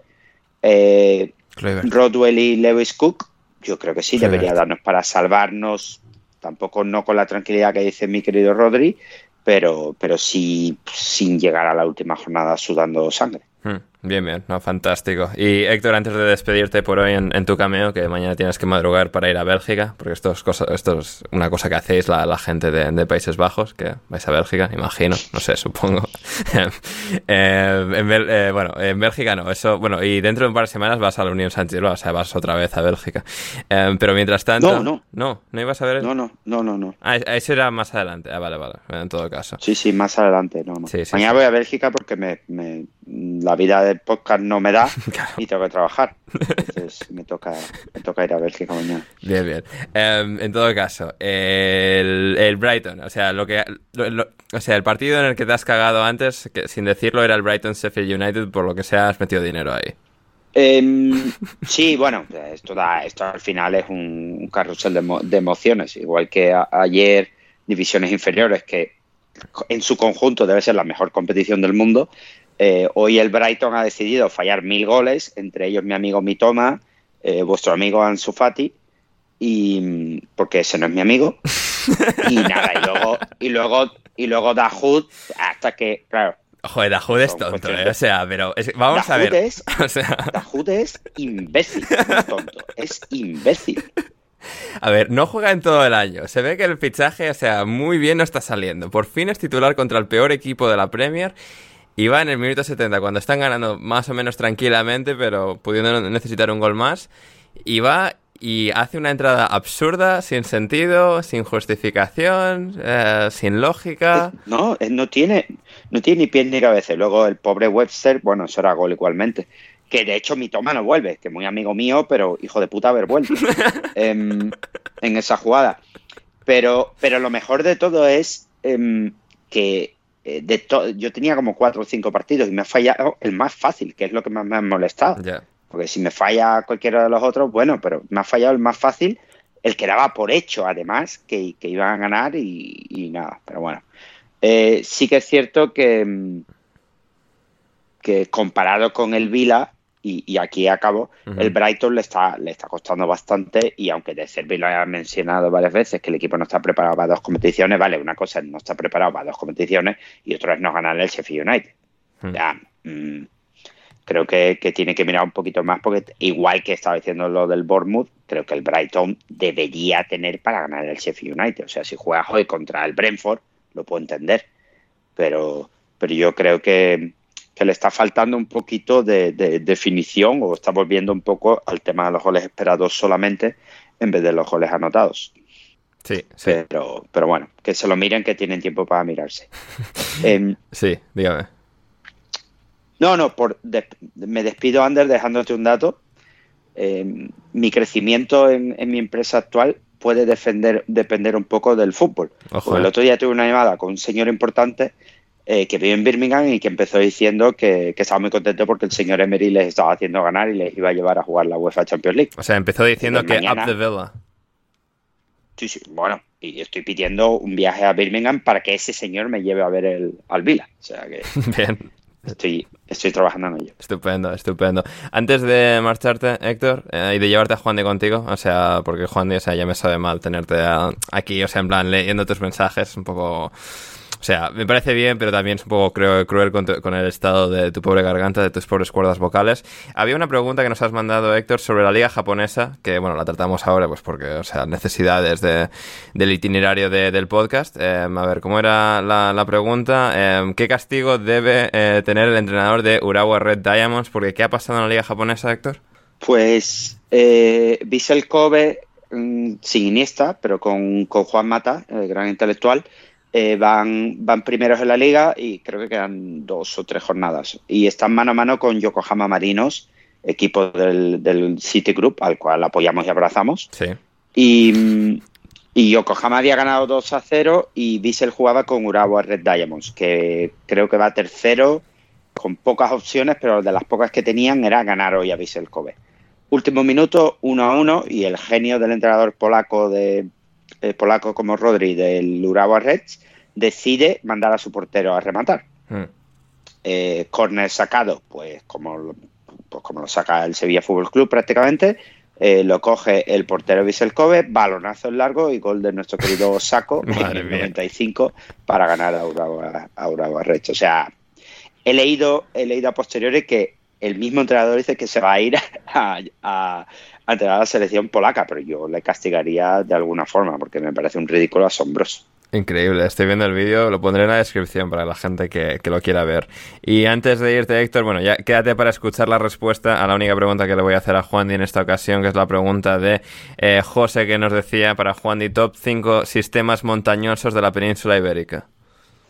El número 5, eh, Montes Cantábricos o Cordillera Cantábrica. Bien. El número 4, Sistema Ibérico. El número 3, los Pirineos. Bien. Y me quedo con los dos últimos, los andaluces, Sierra Morena y, en homenaje a Héctor, los sistemas béticos. Qué bonito. Qué bonito, qué, qué bonito. Qué bonito. Qué bonito. Pues con esto, tanto el Betis como el Sevilla se van a ir del podcast. ¿eh? Eh, Juan, y muchas gracias por el esfuerzo titánico que has hecho. Yo, lo, yo te guardo aquí en el corazón, pero creo que por el bien tuyo, mío, de la audiencia, de los aquí presentes, creo que lo mejor es que vayas a repulsar esas cuerdas vocales. Y otro día ya reflexionamos sobre el hecho de que un mero Sevilla-Betis de noviembre, o sea, te deje sin voz. ¿eh? Vale, gracias. Que sepa, Ander, que con lo que me estás pagando por venir a los podcasts, sí. voy a invertir en un micrófono. Eh, ah, mira, bien, bien, me parece bien, excelente, extraordinario, Juan. Buenas noticias y Héctor, gracias a ti también por venir hoy. Nada, gracias a vosotros, perdonad la turra. Juan, invierte en pastillas para la garganta, tío. Sí. No, un micrófono no, te va a servir, no, te va a ser, no te va a servir de nada el micrófono. No, lo mejor es a ver mañana como de la clase. Ostras, Las clases. Eh. Con alumnos de último de bachiller, ¿eh? Es más, no me voy a poner el podcast en el coche porque me va a dar la risa y me voy a estrellar. Tío. ya me lo pongo cuando vuelva. Muy bien, pues nada, un abrazo a todos y, y, ya nos vemos en el futuro. Estupendo. Eh, gracias, Juan de. Un abrazo, chicos. Gracias por mm, soportarme. Nada, un eh, placer. Lo, Gracias, Juan. He hecho lo que he podido. Lo, lo, lo, lo has dado todo, como Diego Costa en Lisboa en 2014. No ha podido ser. Estaba lo que estaba. Gracias. Lo siento. Gracias, venga. Venga, venga una. Adiós. Juan, y hablamos. Y ahora sí, continuamos en la alineación indebida con Miguel Ander Iturralde, con Rodrigo Cumbras y con Miles Coleman, que todavía nos quedan fantásticos temas todavía a los que llegar en el día eh, de hoy. Eh, Rodrigo, a no ser que tengas algo que decir del Brighton, vamos con el Wolverhampton 2, Tottenham 1, el partido que abría la jornada y que abrió en canal el corazón del Tottenham Hotspur. Qué crueldad de partido con, o sea, con lo mucho que estaba luchando el Tottenham mal y, o sea, aferrándose a la vida, pero estaban ganando y al final le dio la vuelta a la tortilla Gary O'Neill, que dijo Gary O'Neill que es lo, más orgulloso que ha estado nunca de un grupo de jugadores después de un partido. Y es en este caso del Wolverhampton, venciendo 2-1, remontando de manera épica al Tottenham. Sí, fue, fue muy cruel de la manera en la que se dio, pero no diría que fue un resultado injusto, porque al final eh, hubo momentos del partido en los que el Wolverhampton sí que dominó, sí que amenazó mucho, sí que pudo marcar y no, no lo marcó y al final los dos goles llegaron al final del partido, pero bien pudieron haber llegado antes. Eh, el Tottenham era un Tottenham de muchísimas circunstancias, sin Romero, sin, sin tres de los cuatro defensas que habían sido titulares en todos los partidos anteriores, excepto Udogi, que también fue suplente ante el Fulham. Mm. Em, y en un equipo hecho por el contexto, con Pape Matarsar de interior izquierdo, con Hoiberg de interior derecho, Bisuma, que lleva unos partidos bastante malos, yo creo que porque se sabe se sabía de hecho al, al, al borde de la, de la sanción, cosa que ya, que ya tiene y que... Sí, ya no tiene que preocuparse más, ya, ya, la han sancionado por cinco amarillas. Claro, claro. Y, y luego un equipo de muchísimas circunstancias al que le faltó un futbolista que conectase con, con los tres de arriba, que son futbolistas de mucho nivel. Brennan Johnson, lo que se le está pudiendo ver está siendo muy bueno, pero al Tottenham, si bien aguantó pues hasta el minuto 90, después se desplomó y el Wolverhampton encontró dos goles gracias a Sarabia ambos. Un Sarabia que venía de jugar 61 minutos en los últimos cuatro partidos y jugó el otro día jugó el descuento y el Wolverhampton ganó. El Tottenham que después de todo lo que pasó el lunes con el Chelsea y demás, todavía podía ponerse líder si ganaba. De hecho, si hubiese ganado a esta hora, estaría líder. Sí, hubiese terminado la jornada, el líder, por encima del City. Pero, pero no lo hizo. Y, y, tampoco creo que haya que darle muchas vueltas. Un partido malo en una semana muy mala. Y ahora 15 días para que Postecoglou decida si tiene pensado hacer cambios, si tiene pensado elegir a ese futbolista, ya sea Lo Celso, ya sea Brian Hill, ya sea Jamie Donley de la cantera, del que habla muy bien, ya sea Kulusevski como, como media punta. Bentancur titular quizás. Bentancur también, que ahora se va con, con Uruguay. Pero el Tottenham, bueno, tiene ahora hasta fin de año, va a estar sin Van de Ven y sin Madison, que son dos futbolistas que elevan el techo del equipo y va a tener que ingeniárselas para, para poder ir sacando resultados. Que al final lo hablábamos a principio de temporada. Si tú al Tottenham le quitas uno de los centrales y no tiene recambio, pierdes mucho. Pero si además de quitarle a uno de los centrales que no tiene recambio, le quitas al que estaba siendo probablemente el futbolista más decisivo, quizá de la liga en ese momento, como es Madison, pues el rendimiento va a caer más aún. Y cuando tu plantilla es tan cortita y tiene pocos, no, no tiene pocos recambios, sino que los recambios que tiene no están al nivel que se necesita, pues tienes que ir probando muchas cosas y va a haber días en los que te salga muy mal, como te salió ante el Wolverhampton, y va a haber días, como esperemos que pase, en los que te salga mejor, sepas, seas capaz de aguantar el resultado y puedas aprovechar los momentos eh, que tengas. Veremos porque el próximo partido del Tottenham, los próximos partidos del Tottenham son recibir al Aston Villa, ir a Manchester para jugar contra el City y recibir a West Ham y Newcastle hasta la primera semana de diciembre. Luego creo que hay Brighton, Everton, eh, eh, bueno, equipos ya de menos nivel. Pero ahora le vienen cuatro partidos muy complicados. Joder, como, como sería en inglés, life comes at you fast, ¿eh? O sea, la vida se te echa encima a la velocidad de la luz en este caso. ¿eh? Santo Dios. Eh, Miles, no sí, sé- a ver, sí, sí. también, también tengo que decir una cosa, Dime. que pasado el del Manchester City, ya en la defensa vuelve a ser Porro Romero, un central que no sería titular, y Udogi. Sí, eso sí. Eh, luego vuelve Bisuma. Sí. Es decir, no... Vamos a ver. Sí, es- sí, que, no está- que es, es- Van de Ben y Madison los que van a estar fuera, pero bueno, que sin esos dos todavía se puede sobrevivir. Claro, claro, no es que el Tottenham vaya a jugar con Porro, Dyer, Davis y Emerson Royal No, todas favor. las jornadas que quedan hasta enero, Joder, claro. Joder, es que, es que sería duro, ¿eh? Sería muy duro eso de Claro. Eh, Y eso que, por ejemplo, otro día, de los cuatro, yo creo que el mejor de todos fue Ben Davis, que jugó muy bien, pero al final son futbolistas muy limitados y todo el mundo lo sabe y no creo que haya que darle más vueltas. Exactamente. Eh, Miles, no sé si tienes algún comentario que quieras hacer del Tottenham, del Wolverhampton, o podemos ir ya con el Manchester United. Yo, yo diría lo que sea para evitar ine- eh, lo inevitable del United. Yo, yo, no, de hecho, estaba en, un- en una boda, en un casamiento este fin de semana, Ah, con- rodeado por, por hinchas de Tottenham. y, y todos, em, bueno, menos el, el marido, estaban viendo el partido durante, básicamente durante la ceremonia en sus teléfonos. Y fue muy divertido ver, en, en un, por un lado, verdadero amor y por el otro lado, bueno, en otro sentido de, de la palabra amor. Y, y no, bueno, pobre Tottenham, ¿no? Lo, lo, lo mismo, lo, lo mismo que está ocurriendo con, con, Wolverham- eh, con, con Newcastle, un poco, ¿no? Eh, eh, tienen, tienen tanto, tanta riqueza, pero no está en el campo. Hmm. Sí, sí, sí.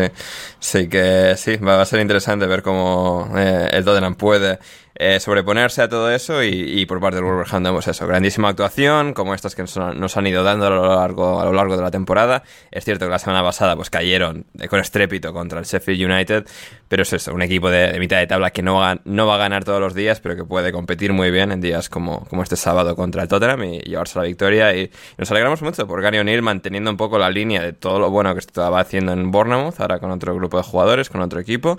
En Wolverhampton, pues manteniéndolo y, y recalcando que es un Sí, entrenador muy buen entrenador. muy apto. Todo sea Sí, muy buen entrenador. sí, sí, o sea, está empezando a Sí, por favor, Ander, hay, hay, hay que, hay que usar su, su título en completo, que es Gary O'Neill, futuro técnico de Inglaterra. Estaría bien. Estaría bien, pero bueno, eso, cada puente, o sea, lo cruzaremos cuando lleguemos. Eh, y en todo caso, llegamos ahora al puente de Manchester, lo que, el puente que hay ahí. Hay que ir a Old Trafford, hay que ir a No me lo digas. comentar. Hay que comentar el Manchester United 1, Luton Town 0. Eh, a ver, pues típico partido horrendo del Manchester United que más o menos sacan adelante, pues porque hay calidad en esos jugadores. Hicieron ocasiones, muchas ocasiones falladas, muchas oportunidades de gol desperdiciadas. Holland acabó lesionado, pero bueno, pues Garnacho, Bruno Fernández, Rashford fueron creando y al final pues un, un gol de Lindelof, eh, todas las personas posibles, pues eh, acabó dando la victoria. No sufrieron porque en exceso porque Luton tampoco fue capaz de generar mucho, pues un equipo con, con severas limitaciones en cuanto a calidad individual de, del equipo, pero bueno, que como colectivo siempre, siempre tiende a, tener buenas actuaciones y bueno, pues aquí tampoco estuvieron tan lejos de llevarse un punto de, de Old Trafford, lo cual pues hubiese acentuado un poco más eh, el drama que, que hay en este Manchester United. Miles, ¿cómo- ¿cómo lo estás viviendo? Lo, lo más triste es que tuve que celebrar eh, ese partido. No, para mí ganar 1 a 0 contra Luton hace cinco años debería, debería ser un normal, regular, um, tal vez malo. O sea, pero no, yo lo vi en casa y estaba celebrando como un loco, porque, porque así estamos eh, en el Manchester United por el momento, ¿no? So, Sí. Que eh, nos encontramos en una posición eh, donde hay que celebrar tres puntos en casa eh, contra ese equipo de Luton que realmente es atroz. ese equipo de, de Luton es, es uno de los peores en la historia del Premier League. Me, lo siento por decirlo, pero es, No, no, es o sea, la, la calidad de jugadores, o sea, están haciéndolo muy bien, pero la calidad de los jugadores es muy, muy limitada.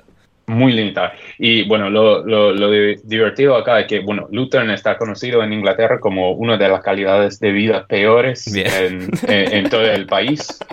Entonces, eh, tienen eh, esos aficionados de Luton que, que van a Old Trafford, ven el estadio con, con agujeros en el techo, con agua cayendo y dicen, pobre Manchester.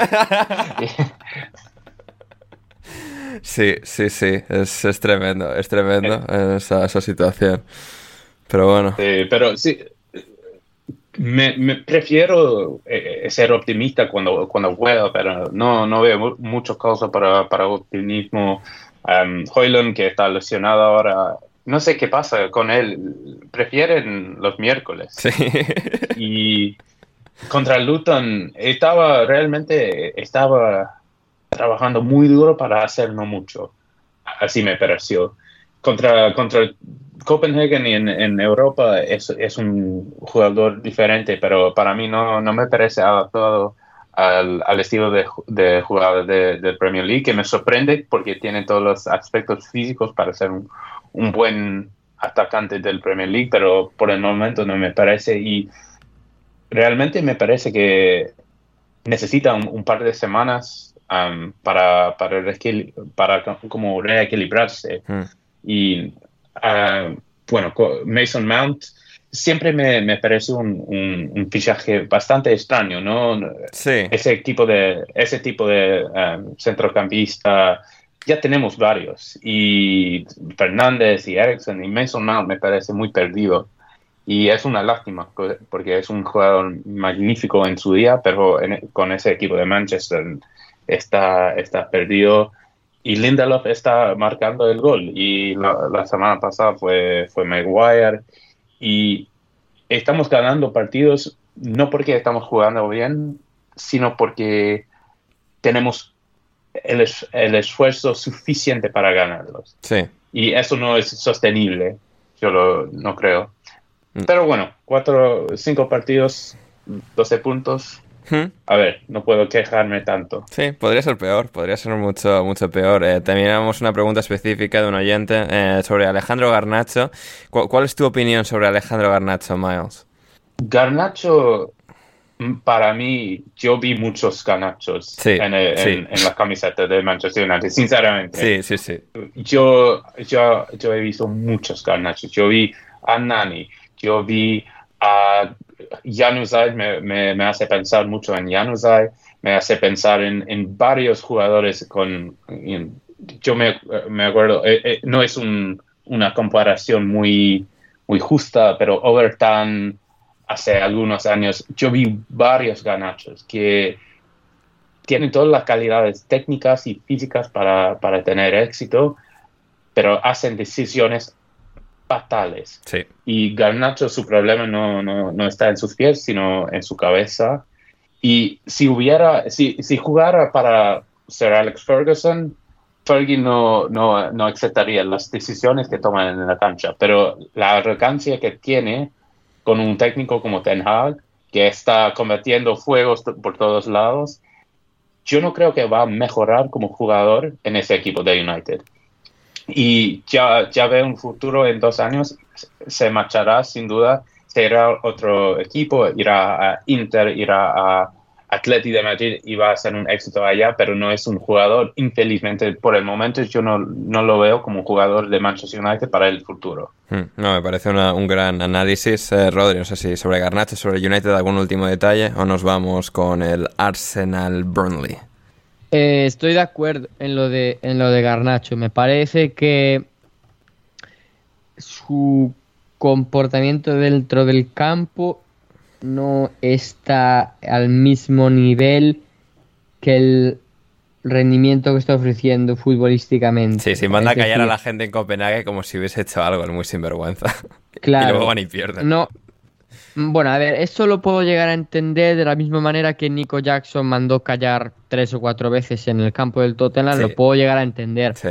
Pero no me, no me parece bien que utilice gestos propios de Bruno Fernández, que tampoco me parecen bien, pero que los puedes entender porque es un futbolista que tiene un peso en el en la plantilla enorme. Garnacho ahora mismo no es un futbolista que sea titular con el United si están todos los futbolistas sanos. Sí, sí, o sea, Garnacho es un caso de he thinks he's him, pero he's not him para nada. O sea, pero para nada. Así que él no es él, eh, dicho en español. Aunque él cree que es él, pero él no es él. Así que eh, eh, memes de Twitter que seguramente la gente que escuche esto que no tenga Twitter no lo va a entender, pero bueno, somos eh, animales de, nuestros hábitos y de nuestro entorno. muy bien, Rodri, Arsenal ganando victoria al Burnley, partido pues no muy brillante del Arsenal tampoco, pero victoria 3-1 cómoda. Es complicado, al Arsenal es complicado pillarle la temperatura porque este año está siendo muy extraño, un poco dentro de esa de esa dimensión que yo querría denominar como el Manchester City en la Champions. Se han quedado como un poco traumados de lo que les pasó el año pasado. Me da la impresión. Y es como que todo funciona más o menos igual, pero todo funciona peor. Y siguen sacando las cosas adelante, siguen ganando sigue todo bien, pero no hay esa sensación de, alegría y de, ostras, estamos aquí ante un equipo realmente poderoso. Es como que van al tran tran, lo, tirando, pero eh, no sé. Sí, no sé, porque yo e, escribí análisis, eh, hablamos del Arsenal, veo casi todos los partidos del Arsenal y me parece que todavía tú los comparas con, el Manchester City y sí que se ve que tienen una propuesta similar, que son equipos de enorme nivel, que la diferencia que hay entre ellos y sus rivales normalmente es suficiente para ganar tranquilamente, pero nunca ves al Arsenal decir hoy ganan 100%, que normalmente siempre ganan. Sí, sí. Pero no tienes esa duda que tienes con el Manchester City de decir, mira, lo pongo, pero al final no lo terminas poniendo porque nunca piensas que va a haber un motivo que le haga perder puntos al Arsenal, al, City, perdón. Con el Arsenal sí que pasa. Y además, si mientras el City tiene jugadores divertidos o jugadores interesantes de ver, eh, yo no, no me apetece comerme partidos de doble pivote Rice, Jorginho. Prefiero ver Bernardo Silva, Rodri, con ah, eh, Julián y Foden por delante. No, no, no quiero ver más a Jorginho y a Rice. Y si fuese del Arsenal tampoco los querría ver, la verdad. Granit volve.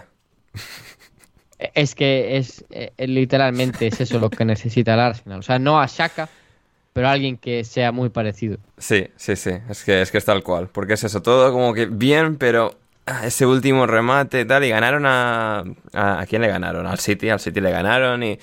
Es decir, siguen estando ahí, en Champions están dominando sin ningún problema, pero ahí esa sensación de no hay ese siguiente, esa siguiente marcha para realmente eh, brillar en esta liga, pero, pero veremos. Eh, en todo caso, eh, también dato, Rodri, este, este, igual te gusta, o igual no, pero bueno, o sea, desde un punto de vista neutral. William Saliba, me comentaba nuestro amigo Oscar Portugal, dato exclusivo, que no ha visto ni una sola tarjeta, ni roja ni amarilla, desde el pasado mes de octubre, no de este año, del 2022. Ojo, ¿eh? Sí, porque al final el Arsenal, todas las victorias... Eh, o sea, para mí el Arsenal es un equipo que empieza los partidos con tres puntos porque defensivamente es prácticamente el mejor equipo de la liga. Y ocasiones va a generar. Por eso es que es un equipo muy aburrido de ver.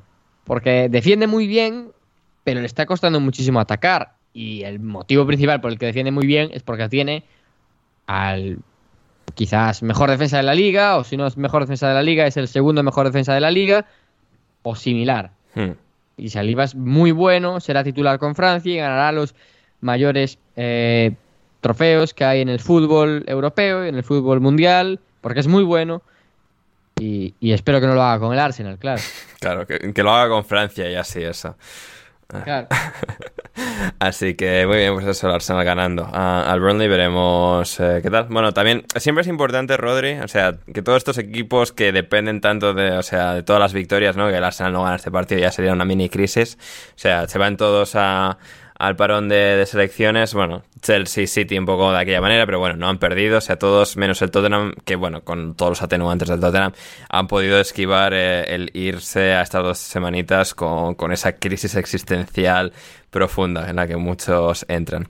En todo caso, eh, antes hablábamos de la remontada del Wolverhampton, otro partido de remontada, Miles, el West Ham, que le ha ganado 3-2 al Nottingham Forest, eh, partidazo de los Hammers que pues esto, han, han, ganado a un Nottingham Forest que bueno, les puso contra las cuerdas, les remontó, es decir, esto empieza con un 1-0 del West Ham, luego el 1-1 del Forest, 1-2 del Forest, a Wonigi y el Langa, el exjugador del, del Manchester United, marcando para el Forest, pero al final... Otro Garnacho, ¿no? otro Garnacho, efectivamente, Garnacho de, de Ragnick, de cuando estaba Ragnick, pues el Langa. Y eh, cuando el West Ham pues, más lo necesitaba, dos corners a favor y dos goles, porque David Moyes, o sea o sea, pizarra, David Moyes sabe de fútbol y, David Moyes way of life. Es lo que en Inglaterra se llama Brexit. sí. Nada, nada inteligente. Bueno, yo, esos dos equipos me, me, gustan mucho. Eh, y si yo tengo un, par de horas libre y yo quiero ver un partido, prefiero ver un partido de West Ham o de Nottingham Forest. Mm. Y eso es, eh, eh, es, la mezcla perfecta de, de, fútbol eh, ofensivo y nadie sabe defender. Hay jugadores con mucho, jugadores muy rápidos, con, mucha, eh, mucha creatividad. Y en fin, se acabó de una manera bastante, bueno, obviamente muy, muy divertido, pero nada, nada del táctico, nada de, de Guardiola, nada, nada de, no es un juego de ajedrez, sino un, un, partido, un partido de boxeo. Y me gustó mucho. Y los dos, Forest me, me, me está impresionando mucho y e, e, es, es, interesante que nadie esté hablando de Forest como, como un equipo que puede ser en peligro, no, para nada. Me parece un equipo un poco como Brighton que va a, va a estar en parte del Premier League para mucho. Que, que yo soy, soy bien romántico hmm. y para mí Nottingham Forest es un equipo de los años 80, 90 que no sé, todavía ese, ese nombre me, me sueña, ¿no? Sí. Y me, me, gusta mucho que si, si pierden un partido así, nadie está hablando de, de, un crisis. Es un. Eh, no, eh, Nottingham Forest tiene, tiene lo suficiente para, para sobrevivir.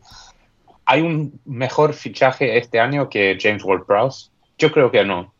Es, eh, fue, un fichaje impresionante, magnífico. Tuvo un, otro partido y eso es el World Park que todos conocemos. O sea su, su, ah, sus habilidades técnicas. Sí.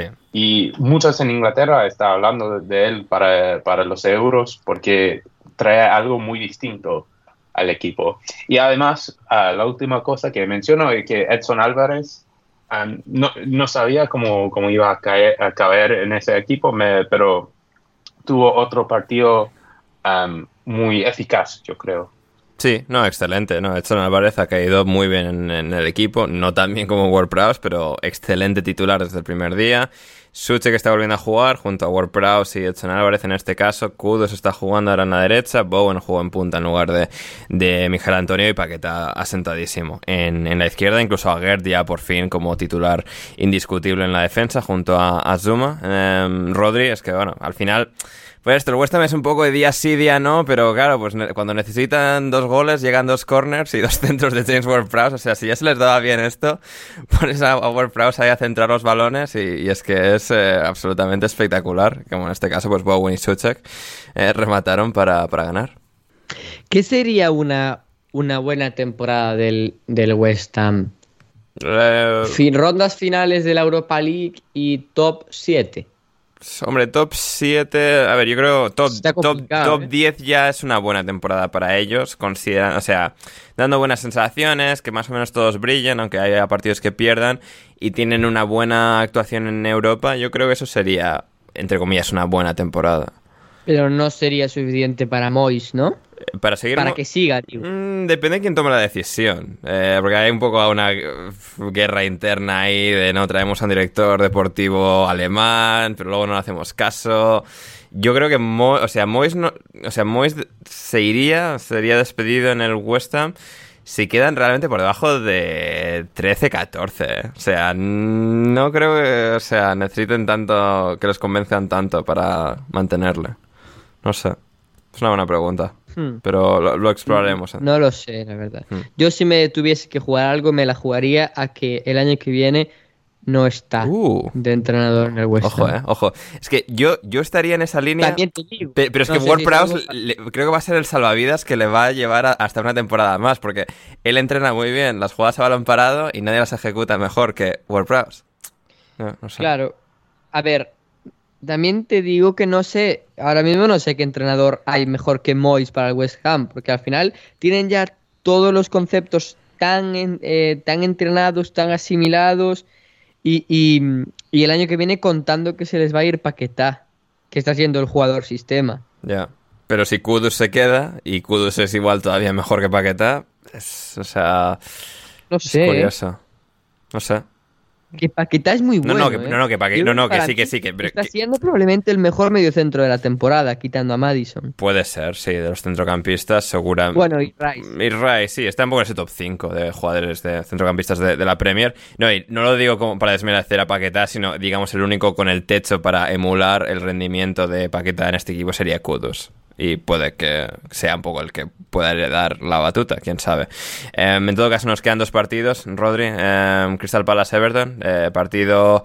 Bueno, eh, a ver, el Everton. Mi Everton, mi Everton. Sí. Mi Everton. Sí, sí, por fin lo voy a decir. Vamos. El Everton es un buen equipo. Lo es, Sí. ¿eh? Sobre todo ofensivamente. ¿Quién nos iba a decir que Sean Dice nos iba a dar fútbol champán de ataque? Sí, sí, sí. Lo es, lo es. Es un buen equipo.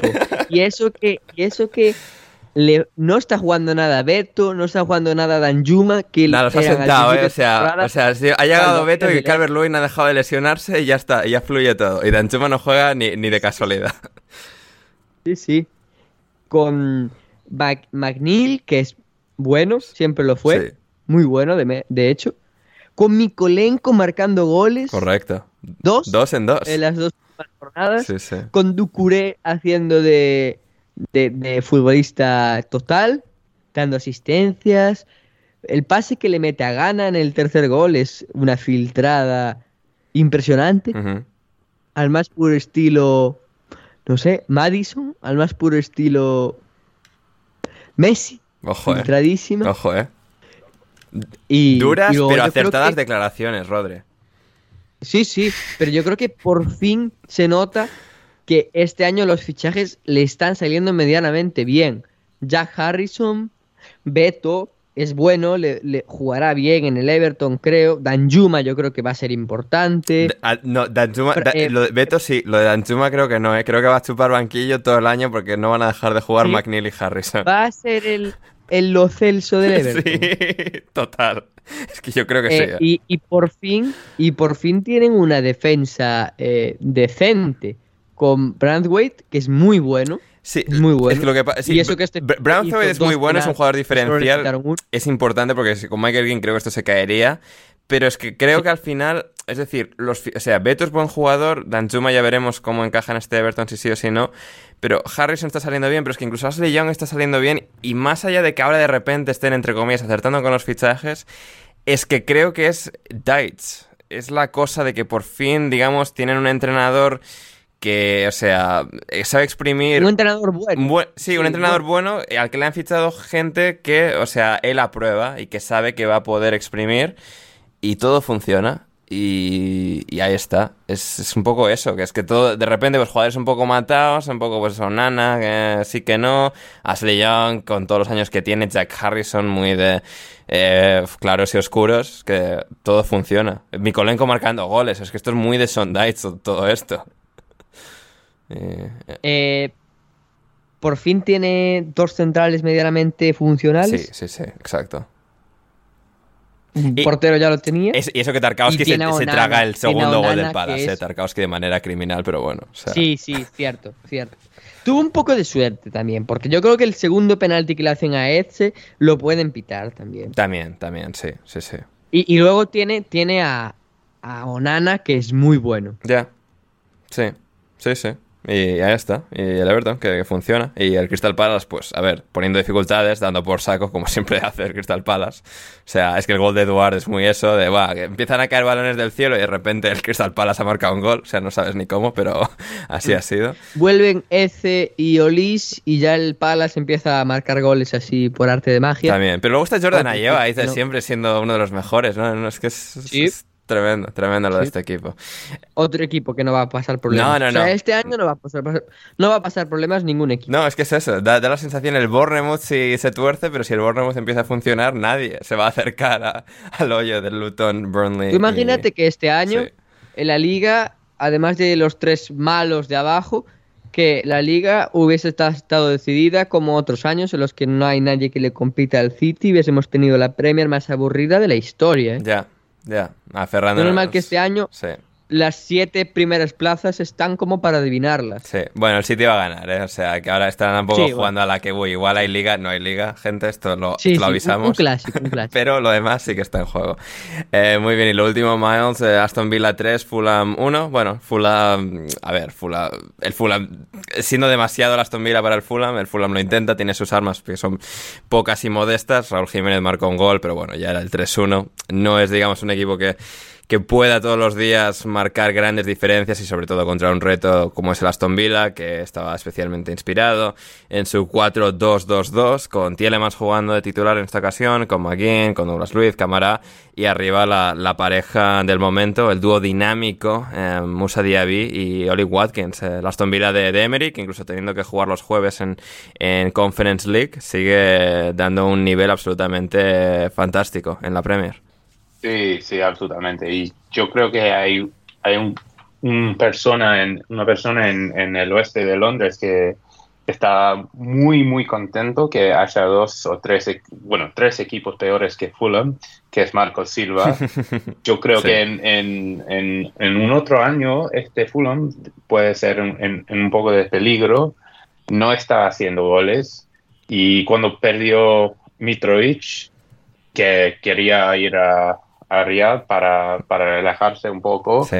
Raúl Jiménez, que es un jugador que me gusta mucho, no, no, sí, no, para mí no reemplaza realmente no solo los goles de Mitrovic, sino su jugada em, general. O sea, lo que, lo que ofrece Mitrovic es mucho más que, que un par de goles, es eh, mucho más dinámico Sí. y infelizmente em, Raúl Jiménez no es, no es lo mismo después de su accidente horrible. Sí, exacto. Y, y Fulham es uno de los equipos que realmente nece- necesita hacer un, un- un buen fichaje en, en enero.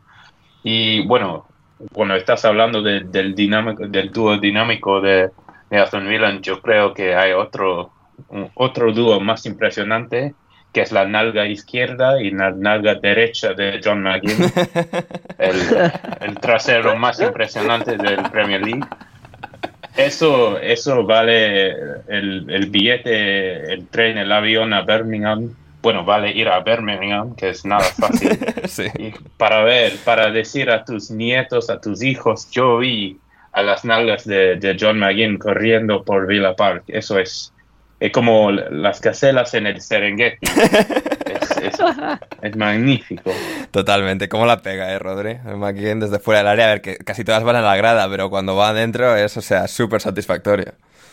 Sí, y, y, y lo veré, lo veré, tranquilos, no tengáis, no tengáis. Lo veré en directo a la vuelta del parón. Es cierto que Rodri, esto no lo hemos dicho, bueno, porque lo ha sabido Rodri el viernes, o sea, que va a estar en Sí. el próximo partido del Aston Villa en Premier, que es el Tottenham Aston Villa. Mandará audio desde el Tottenham Hotspur Stadium con sus impresiones de, de este partido. Así Sí, que- no desisto ya de este club de fútbol. de. No, va a ganar el Aston Villa porque, eh, para la gente que no lo sepa, Rodri siempre que va a ver al Tottenham en directo, el Tottenham pierde. Pero, Sí. eh, bueno, esta casi va a volver a, A ver, ser lo mismo, eso- pero a ver qué tal. Eso es para el, para el drama, es un poco dramático porque vi al Tottenham cuatro veces en directo y el saldo es una derrota, dos derrotas, un empate y una victoria, pero podríamos a- a- ampliarlo. Sí. La, la victoria no supo mucho. ¿A que era con uno, con Mourinho o algo terrible de eso? No, no, no, no, fue con Pic Pochettino, Wow, eh, 17 18. Guau, joder, hace tanto ya- Bueno, la cosa es que hace tanto ya de eso que es como que habrá efectos, se podrá volver a. Se podrá volver ver a ver ganar al Tottenham, quién sabe, ¿no? Pero oye, igual, igual la clave no es que estés tú o no, sino que el Tottenham vuelve a sonreír. Y desde Pochettino no lo habían hecho, como lo hacen ahora con Postecoglo. Eh, Es verdad, el- el- al final lo importante son los, los amigos que hacemos por el camino. Correcto. Correcto. Y con esto nos vamos a una pequeña pausa y volvemos para rematar Championship, Superliga Femenina, vuestras preguntas y más aquí en Alineación Indebida. Ever catch yourself eating the same flavorless dinner three days in a row? Dreaming of something better? Well, HelloFresh is your guilt-free dream come true, baby. It's me, Kiki Palmer. Let's wake up those taste buds with hot, juicy pecan-crusted chicken or garlic butter shrimp scampi. Mm. Hello Fresh. Stop dreaming of all the delicious possibilities and dig in at HelloFresh.com. Let's get this dinner party started. Hiring for your small business? If you're not looking for professionals on LinkedIn, you're looking in the wrong place. That's like looking for your car keys in a fish tank.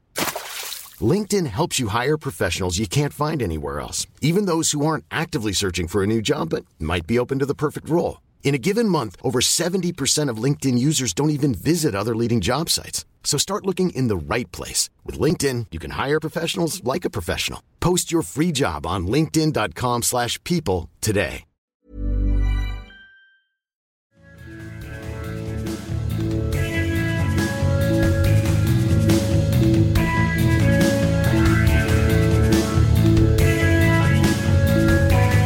Estamos de vuelta en alineación indebida, recta final del programa para comentar los últimos temas que nos, eh, nos han quedado en el tintero tras repasar la apasionante jornada que nos ha dejado la, la Premier League. Em, Rodri, hoy no está Héctor, bueno, está, ha estado pero ya no está. Y no está Rafa también, así que necesito a alguien que me dé un poquito de juego con los resultados de Championship, así que vamos allá, vamos a, a comentar Championship que está que arde con el Leicester que se mantiene eh, en la cima de, de la liga, encima de la segunda división eh, británica, tras ganar, si no me equivoco, eh, que no ha abierto el resultado. A ver, el Leicester ha ganado. ¿Dónde está el Leicester? ¿Dónde está el Leicester? Eh, no, el Leicester ha perdido, cago en la leche. Bueno, vaya por Dios. Bueno, el Leicester sigue líder, ha perdido con el Transmiddlesbrough de Michael Carrick, equipazo, pero se mantiene aferrado al liderato. Dos derrotas consecutivas, un tanto preocupante para el, Leicester, para el Leicester de Enzo Maresca. No esperamos que sea esto un pequeño bache en el camino. El Ipswich la ha empatado a puntos, pero eh, está con más 15 en la diferencia de goles, mientras que el Leicester está en más 19. El Leeds, por su parte, ha jugado también este fin de semana. Como es obvio, ahora el equipo de Daniel Farke, o sea, el Leeds ahora es lo que era el Norwich antes, porque tienen al señor alemán este que ha ascendido dos veces al Norwich, y le ganaron los chicos del Leeds 2-1 al Plymouth. Y luego también por arriba, pues eh, el Southampton está cuarto, en este caso el Southampton este fin de semana. El Southampton ganó 2-1 al West Brom de Carlos Corberán.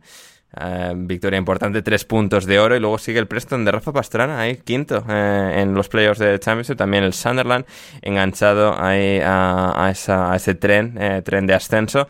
Con su victoria 3-1 sobre el Birmingham City de un Wayne Rooney que eh, ha vuelto a perder. O sea, Wayne Rooney llega al Birmingham City con el Birmingham City quinto porque les apetece despedir al entrenador y ya está. Y ahora, pues el Birmingham City está décimo octavo. Decisiones que no salen del todo bien, hay tiempo para corregir, pero eh, Miles, esto de Rooney, mal, ¿eh? Bueno, qué, qué lindo tener Rooney en, en, en nuestras pantallas de nuevo. Sí, sí, sí. Lo eché de menos cuando, cuando estaba trabajando, como creo en la embajada inglesa en, en Washington, D.C., creo estaba Sí, trabajando. correcto, porque en, no DC. United mucho no estaba haciendo, debería estar en la embajada, sí. Eh, debe ser, porque e- e- es emblemático de, de nuestro de nuestro país. Es, es el Churchill de- del siglo XXI. Entonces, solo, sí, estoy contento Sí. Que, que, volvió en, en nuestras pantallas y eh, va a ser la batalla del, del ser el nuevo técnico del United entre Johnny McKinstry, el técnico impresionante de Ipswich, y Wayne Rooney que tiene pelotas. Bueno, a ver. Sí, las pelotas, eh, concretamente en la portería del Birmingham City que les han marcado los rivales. Eh, muchas, así que sí, sí, sí. Eh, terrible. Pero sí, o sea, es curioso, sí, que en Championship tenemos a McKenna en el Ipswich, que era el asistente de Solskjaer, que creo que entrenaba el ataque, y luego eh, Michael Carrick, que entrenaba la defensa con Solskjaer, como asistente de Solskjaer era el otro Michael Carrick, y ahora están los dos en Championship, uno con el Ipswich y el otro con el Middlesbrough. El Middlesbrough que empezó terriblemente mal en cuanto a resultados, pero los goles esperados estaban siendo siempre muy buenos y ya por fin se está corrigiendo esa tendencia y el Middlesbrough ya está décimo tras empezar muy mal, estando en descenso y tal, así que ya están décimos con 24 puntos a solo dos puntos del playoff que lo marca el Sunderland, que es eh, sexto con 26, ahora mismo tenemos Leicester 39, primero, segundo Ipswich 39, tercero Leeds 31, cuarto el Southampton 30, em, quinto el Preston 28, sexto el Sunderland 26 y séptimo el West Brom 27 ya fuera de playoff. Junto también el Hull con 26 también, eh, octavo, noveno el Cardiff con 24 y décimo el Middlesbrough también con 24 y en descenso siguen Rotherham, QPR y Sheffield Wednesday. La tendencia esta de que vamos a tener resuelto el descenso en diciembre eh, ocurre en la Premier y ocurre en Championship, así que la gente que se vaya ya preparando para eso. Y eso ha sido básicamente eh, Championship. Y, pero no, antes, de, antes de ir a las preguntas, no nos queremos quedar sin eh, recalcar lo que ha sucedido, también lo que ha sucedido también en la Superliga femenina, que en este caso nos ha dejado resultados como el Manchester United ganándole 5-0 al West Ham eh, en, la Superliga Femenina, el Manchester United que con este triunfo se sitúa tercero. En el resto de la jornada hemos tenido eh, otros resultados como el Tottenham empatando a 1 con el Liverpool, el Everton perdiendo 0-3 con el Chelsea, el Manchester City perdiendo 0-1 con el Brighton y el Bristol City perdiendo 0-2 con el Aston Villa, así como también el Arsenal ha arrasado al Leicester City ganando 2 6. Así está la clasificación con el Chelsea primero con 16 puntos y el Chelsea de una Emma Hayes que está ante su última temporada como entrenadora del Chelsea que va a marcharse al final de la conclusión de esta temporada em, a entrenar a los Estados Unidos, a la selección de Estados Unidos, donde ya estuvo entrenando no en la selección pero sí en la liga y vuelve ahí para ser eh, bueno la entrenadora mejor pagada del mundo del fútbol, del fútbol femenino, es decir, va a cobrar incluso lo mismo que Greg Berhalter, que es el asistente, o sea, el el seleccionador, masculino de Estados Unidos, así que gran eh, punto ahí también para la selección estadounidense, marcando un poco esa tendencia con Emma Hayes, pero en todo caso el Chelsea sigue primero en la Superliga femenina, seguido a tres puntos por, el Arsenal con 13, Chelsea 16, Arsenal 13, segundo, tercero el Manchester United con 12, cuarto el Tottenham con 11, quinto el Liverpool con 11 em, también, sexto el Manchester City que ha empezado un poco flojo con 10, y luego tenemos con 7, séptimo el Leicester, octavo el Brighton, noveno el West Ham con 4, décimo el Everton con 4, décimo primero el Aston Villa con 3 y décimo segundo en descenso, en la, última, en la única posición de descenso el Bristol City también con 3. Esa es la Superliga femenina y ahora sí que sí nos vamos con las preguntas de nuestra querida audiencia antes de marcharnos por hoy. Eh, para Rodri, ¿ya ha conocido Pontevedra a alguna minita polaca? Nos pregunta el bueno de Yago Ramos. No. No. No. ninguna amiga polaca que haya ido a visitarte a, Galicia. No, de hecho. De hecho es que no hice ninguna amiga Claro, es verdad. Tus amigas eran francesas, o sea. Claro, no, no, no. Pues no, la verdad. Sí, em, a ver, eh, para, Juan te preguntaba qué tal la Mani de hoy. No nos podido preguntarle. Una pena. Igual la voz era por estar eh, de Mani en Sevilla, quién sabe. Em, para mi pregunta, Yago, Ander, ¿cuál es el mayor carajal político actual, Estados Unidos o Españita? Eh, uf, ambos están mal. A ver, lo que pasa. A ver, con esto. Es decir, en Estados Unidos aunque ocurran estas cosas, como Estados Unidos nunca va a cambiar nada, o sea, ni para mejor ni para peor, todo siempre, todo siempre es gradualmente peor, pero todo sigue un poco igual. O sea, el poder está como demasiado consolidado y no, o sea, es, es lo que es. Y en España es como que suceden cosas, pero siempre, siempre me da la sensación, un poco visto desde fuera, entre comillas, que es como todo muy irrelevante, que es como que se monta, se monta mucho jolgorio, pero que realmente luego nunca hay nada que, que suceda, o si sucede tampoco es tan, tan trascendental. Ahora están pues muy animados y tal eh, en Ferraz y tal, pero eh, es como, ya, bueno, y, o sea, todo, no sé, es como va, no, que vuelve Puigdemont, que la amnistía, que si eh, la investidura, el gobierno, no sé, es como, es mucho caos, pero que tampoco creo que va a llevar a nada tan novedoso. Un poco, no sé, o sea, la gente se anima mucho, yo lo sigo un poco desde, pues, muy desde la distancia y no sé, no, no me parece que, eh, no sé, cuál es el mayor carajal político, pues seguramente en España, pues porque está un poco más revuelto, pero, pero vamos, o sea, ninguno es un, digamos, una, un gobierno, un sistema particularmente ejemplar. Em, a ver qué más tenemos por aquí, por aquí, por aquí, para, para, para, para Ander, para mi, mi pregunta, Lobato, otro juego de palabras se merece ir a ola del ir a Dios por esa victoria, sí, el que he hecho antes, con eh, la, las olas impactando con ira, el ira tsunami de Bournemouth, es, es mi juego de palabras de hoy. Eh, eh, para todos, en este caso, bueno, para Rodri en particular, em, era de esperarse que la antemanía se contagiaría de los Spurs y terminarían haciendo un Spurs en las dos jornadas. Eh, claro, Rodri, o sea, me hace gracia que la gente se firma una narrativa, se suscribe a una narrativa y a pesar de que el Tottenham tenga días como el de Ámsterdam, que es una de las remontadas y una de las demostraciones de personalidad más grandes de la historia de la Champions remontando aquel partido, es como no, el Tottenham es el pecho frío que pierde porque es el Tottenham y el ADN. o sea, la, entiendo que la gente lo hace por meme y tal, pero es que es un nivel de chorrada que es como, no sé. Bueno, pero al final la chorrada es el opio del pueblo. Al final, eh, para este tipo de gente, sin saber quién puso. Nah, lo vato, le, queremos mucho, pero yo lo pero no lo digo por él, sino un poco por tendencia general. De, sí, sí. Cuando, cuando al final el Tottenham, además de eso que dijiste tú, es uno de los equipos de la Premier que más creo que es el equipo que más puntos ha conseguido desde posiciones de desventaja. Bien. Es decir, en la historia de la Premier. Bueno, cada uno se, se, suscribe a las narrativas que quieren.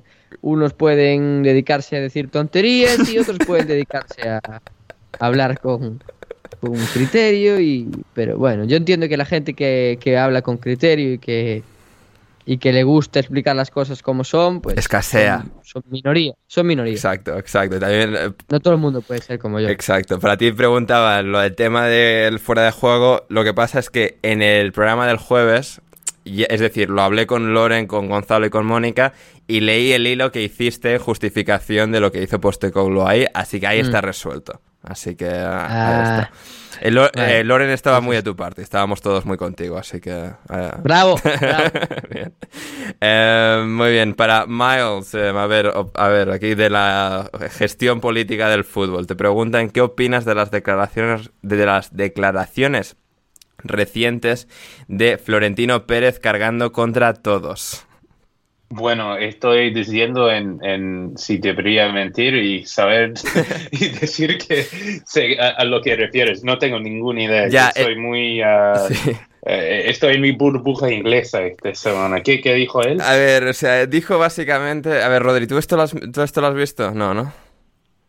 ¿El qué? ¿Qué? Perdón, perdón. No, Florentino, que el otro día, no sé, salió a decir... Ah, lo escuché en la radio. Sí, a ver, Rodri, ¿qué dijo exactamente el bueno de Floren? Eh, dijo que bueno, no sé si hablas de un tema en concreto, o sea, habló de muchas cosas. Sí, lo que dijo en general, de que el fútbol se está muriendo, que los jóvenes no lo ven. Dijo que, no se le puede obligar a los chavales, que a los ninis concretamente, que a que paguen 120 euros por el fútbol, porque eso hace que primero empiecen a empiece el pirateo, bueno, y, además que, la gente deje de, de consumir fútbol y nos interese porque o lo tiene que piratear o lo tiene que pagar. Eh, también dijo, bueno, se metió con Tebas del dinero que cobra y no sé qué historias. Habló de que la, tiene que haber Superliga. Habló de, de que. Eh, eh, ¿De qué más? a ver, habló de las cosas típicas de Florentino, vaya, del madridismo sociológico, de. no sé. Y, y, y, otras. Y venía escuchándolo en la radio el viernes, creo que fue. Y creo que era uno de estos dos que son del Madrid, de, de la SER que hablaban de que, eh, que Florentino, que sí, que tiene razón, que no puedes pagar 120 euros al mes por, por ver el fútbol, ni, ni por ver las ligas, ni la Champions, ni cualquier cosa. Pero que tampoco es normal que tú quieras llevar a tu hijo a ver al Madrid y una entrada te valga 120 euros. Porque igual que estás alejando al chaval de la tele, lo estás alejando del campo.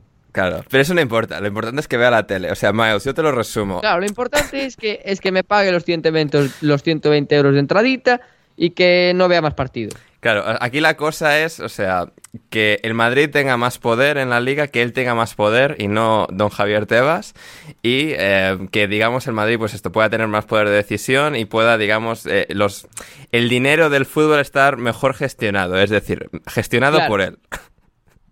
Claro, y también dijo, también se quejó de, de las bonificaciones que va a pagar la liga o que paga a esos equipos que dejan meter la cámara en el vestuario, en los parones de, de refrigeramiento, etcétera.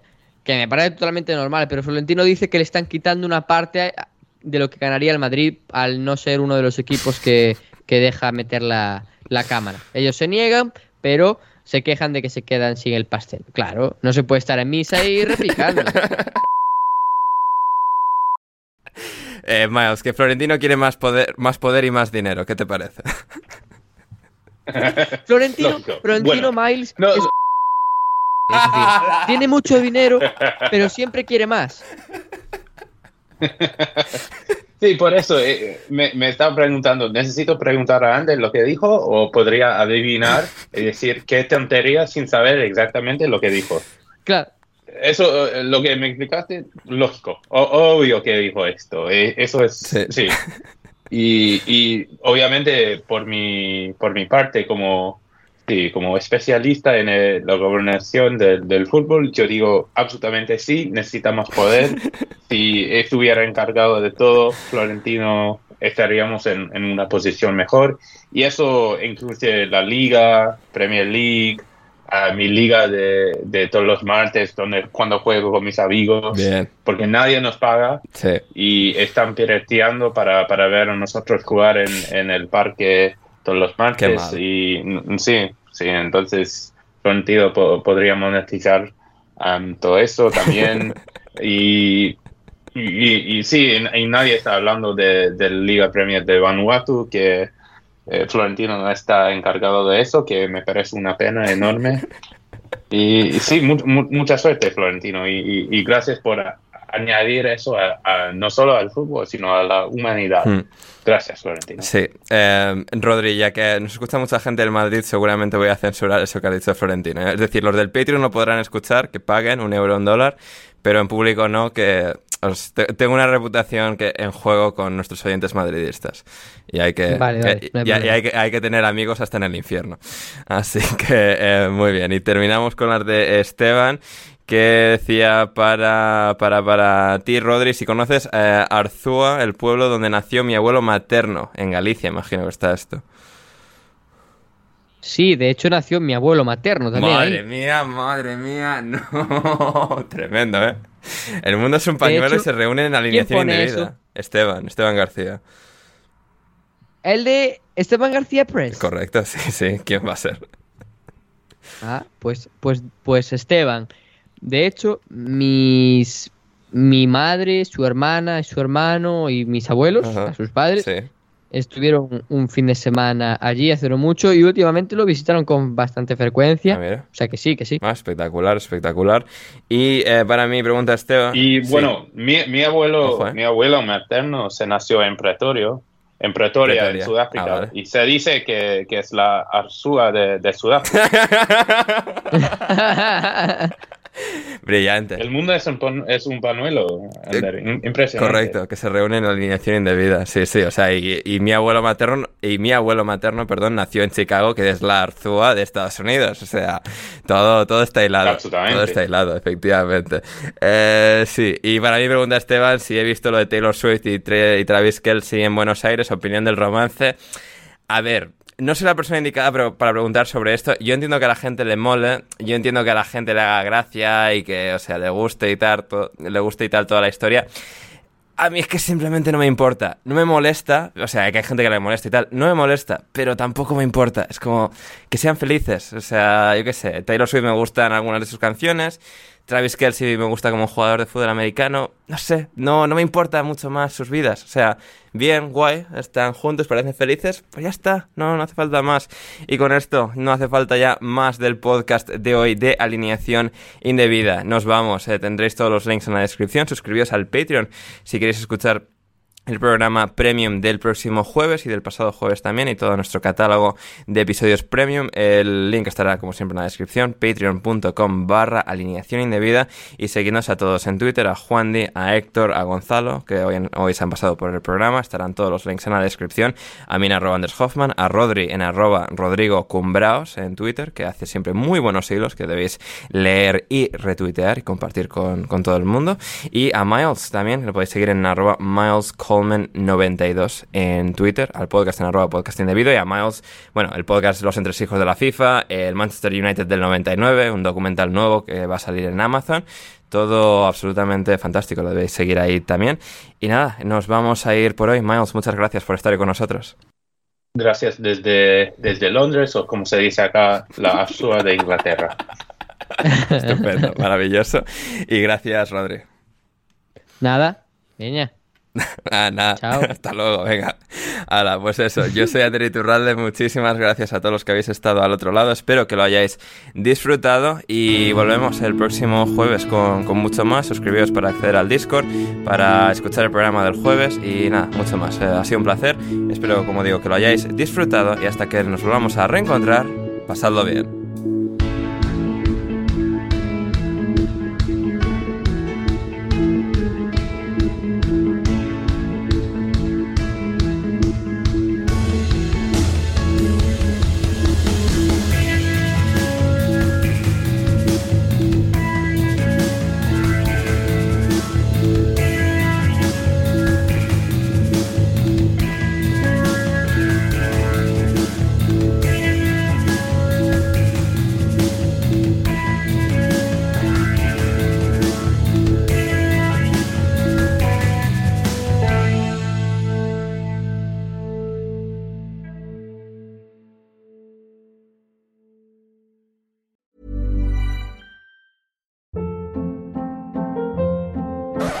Up. What was that? Boring. No flavor. That was as bad as those leftovers you ate all week. Kiki Palmer here, and it's time to say hello to something fresh and guilt-free. Hello Fresh. Jazz up dinner with pecan-crusted chicken or garlic butter shrimp scampi. Now that's music to my mouth. Hello Fresh. Let's get this dinner party started. Discover all the delicious possibilities at hellofresh.com.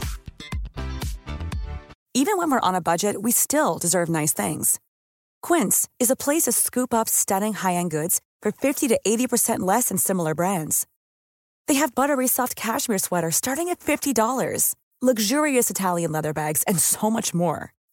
Plus, Quince only works with factories that use safe, ethical, and responsible manufacturing. Get the high-end goods you'll love without the high price tag with Quince. Go to quince.com/style for free shipping and 365-day returns.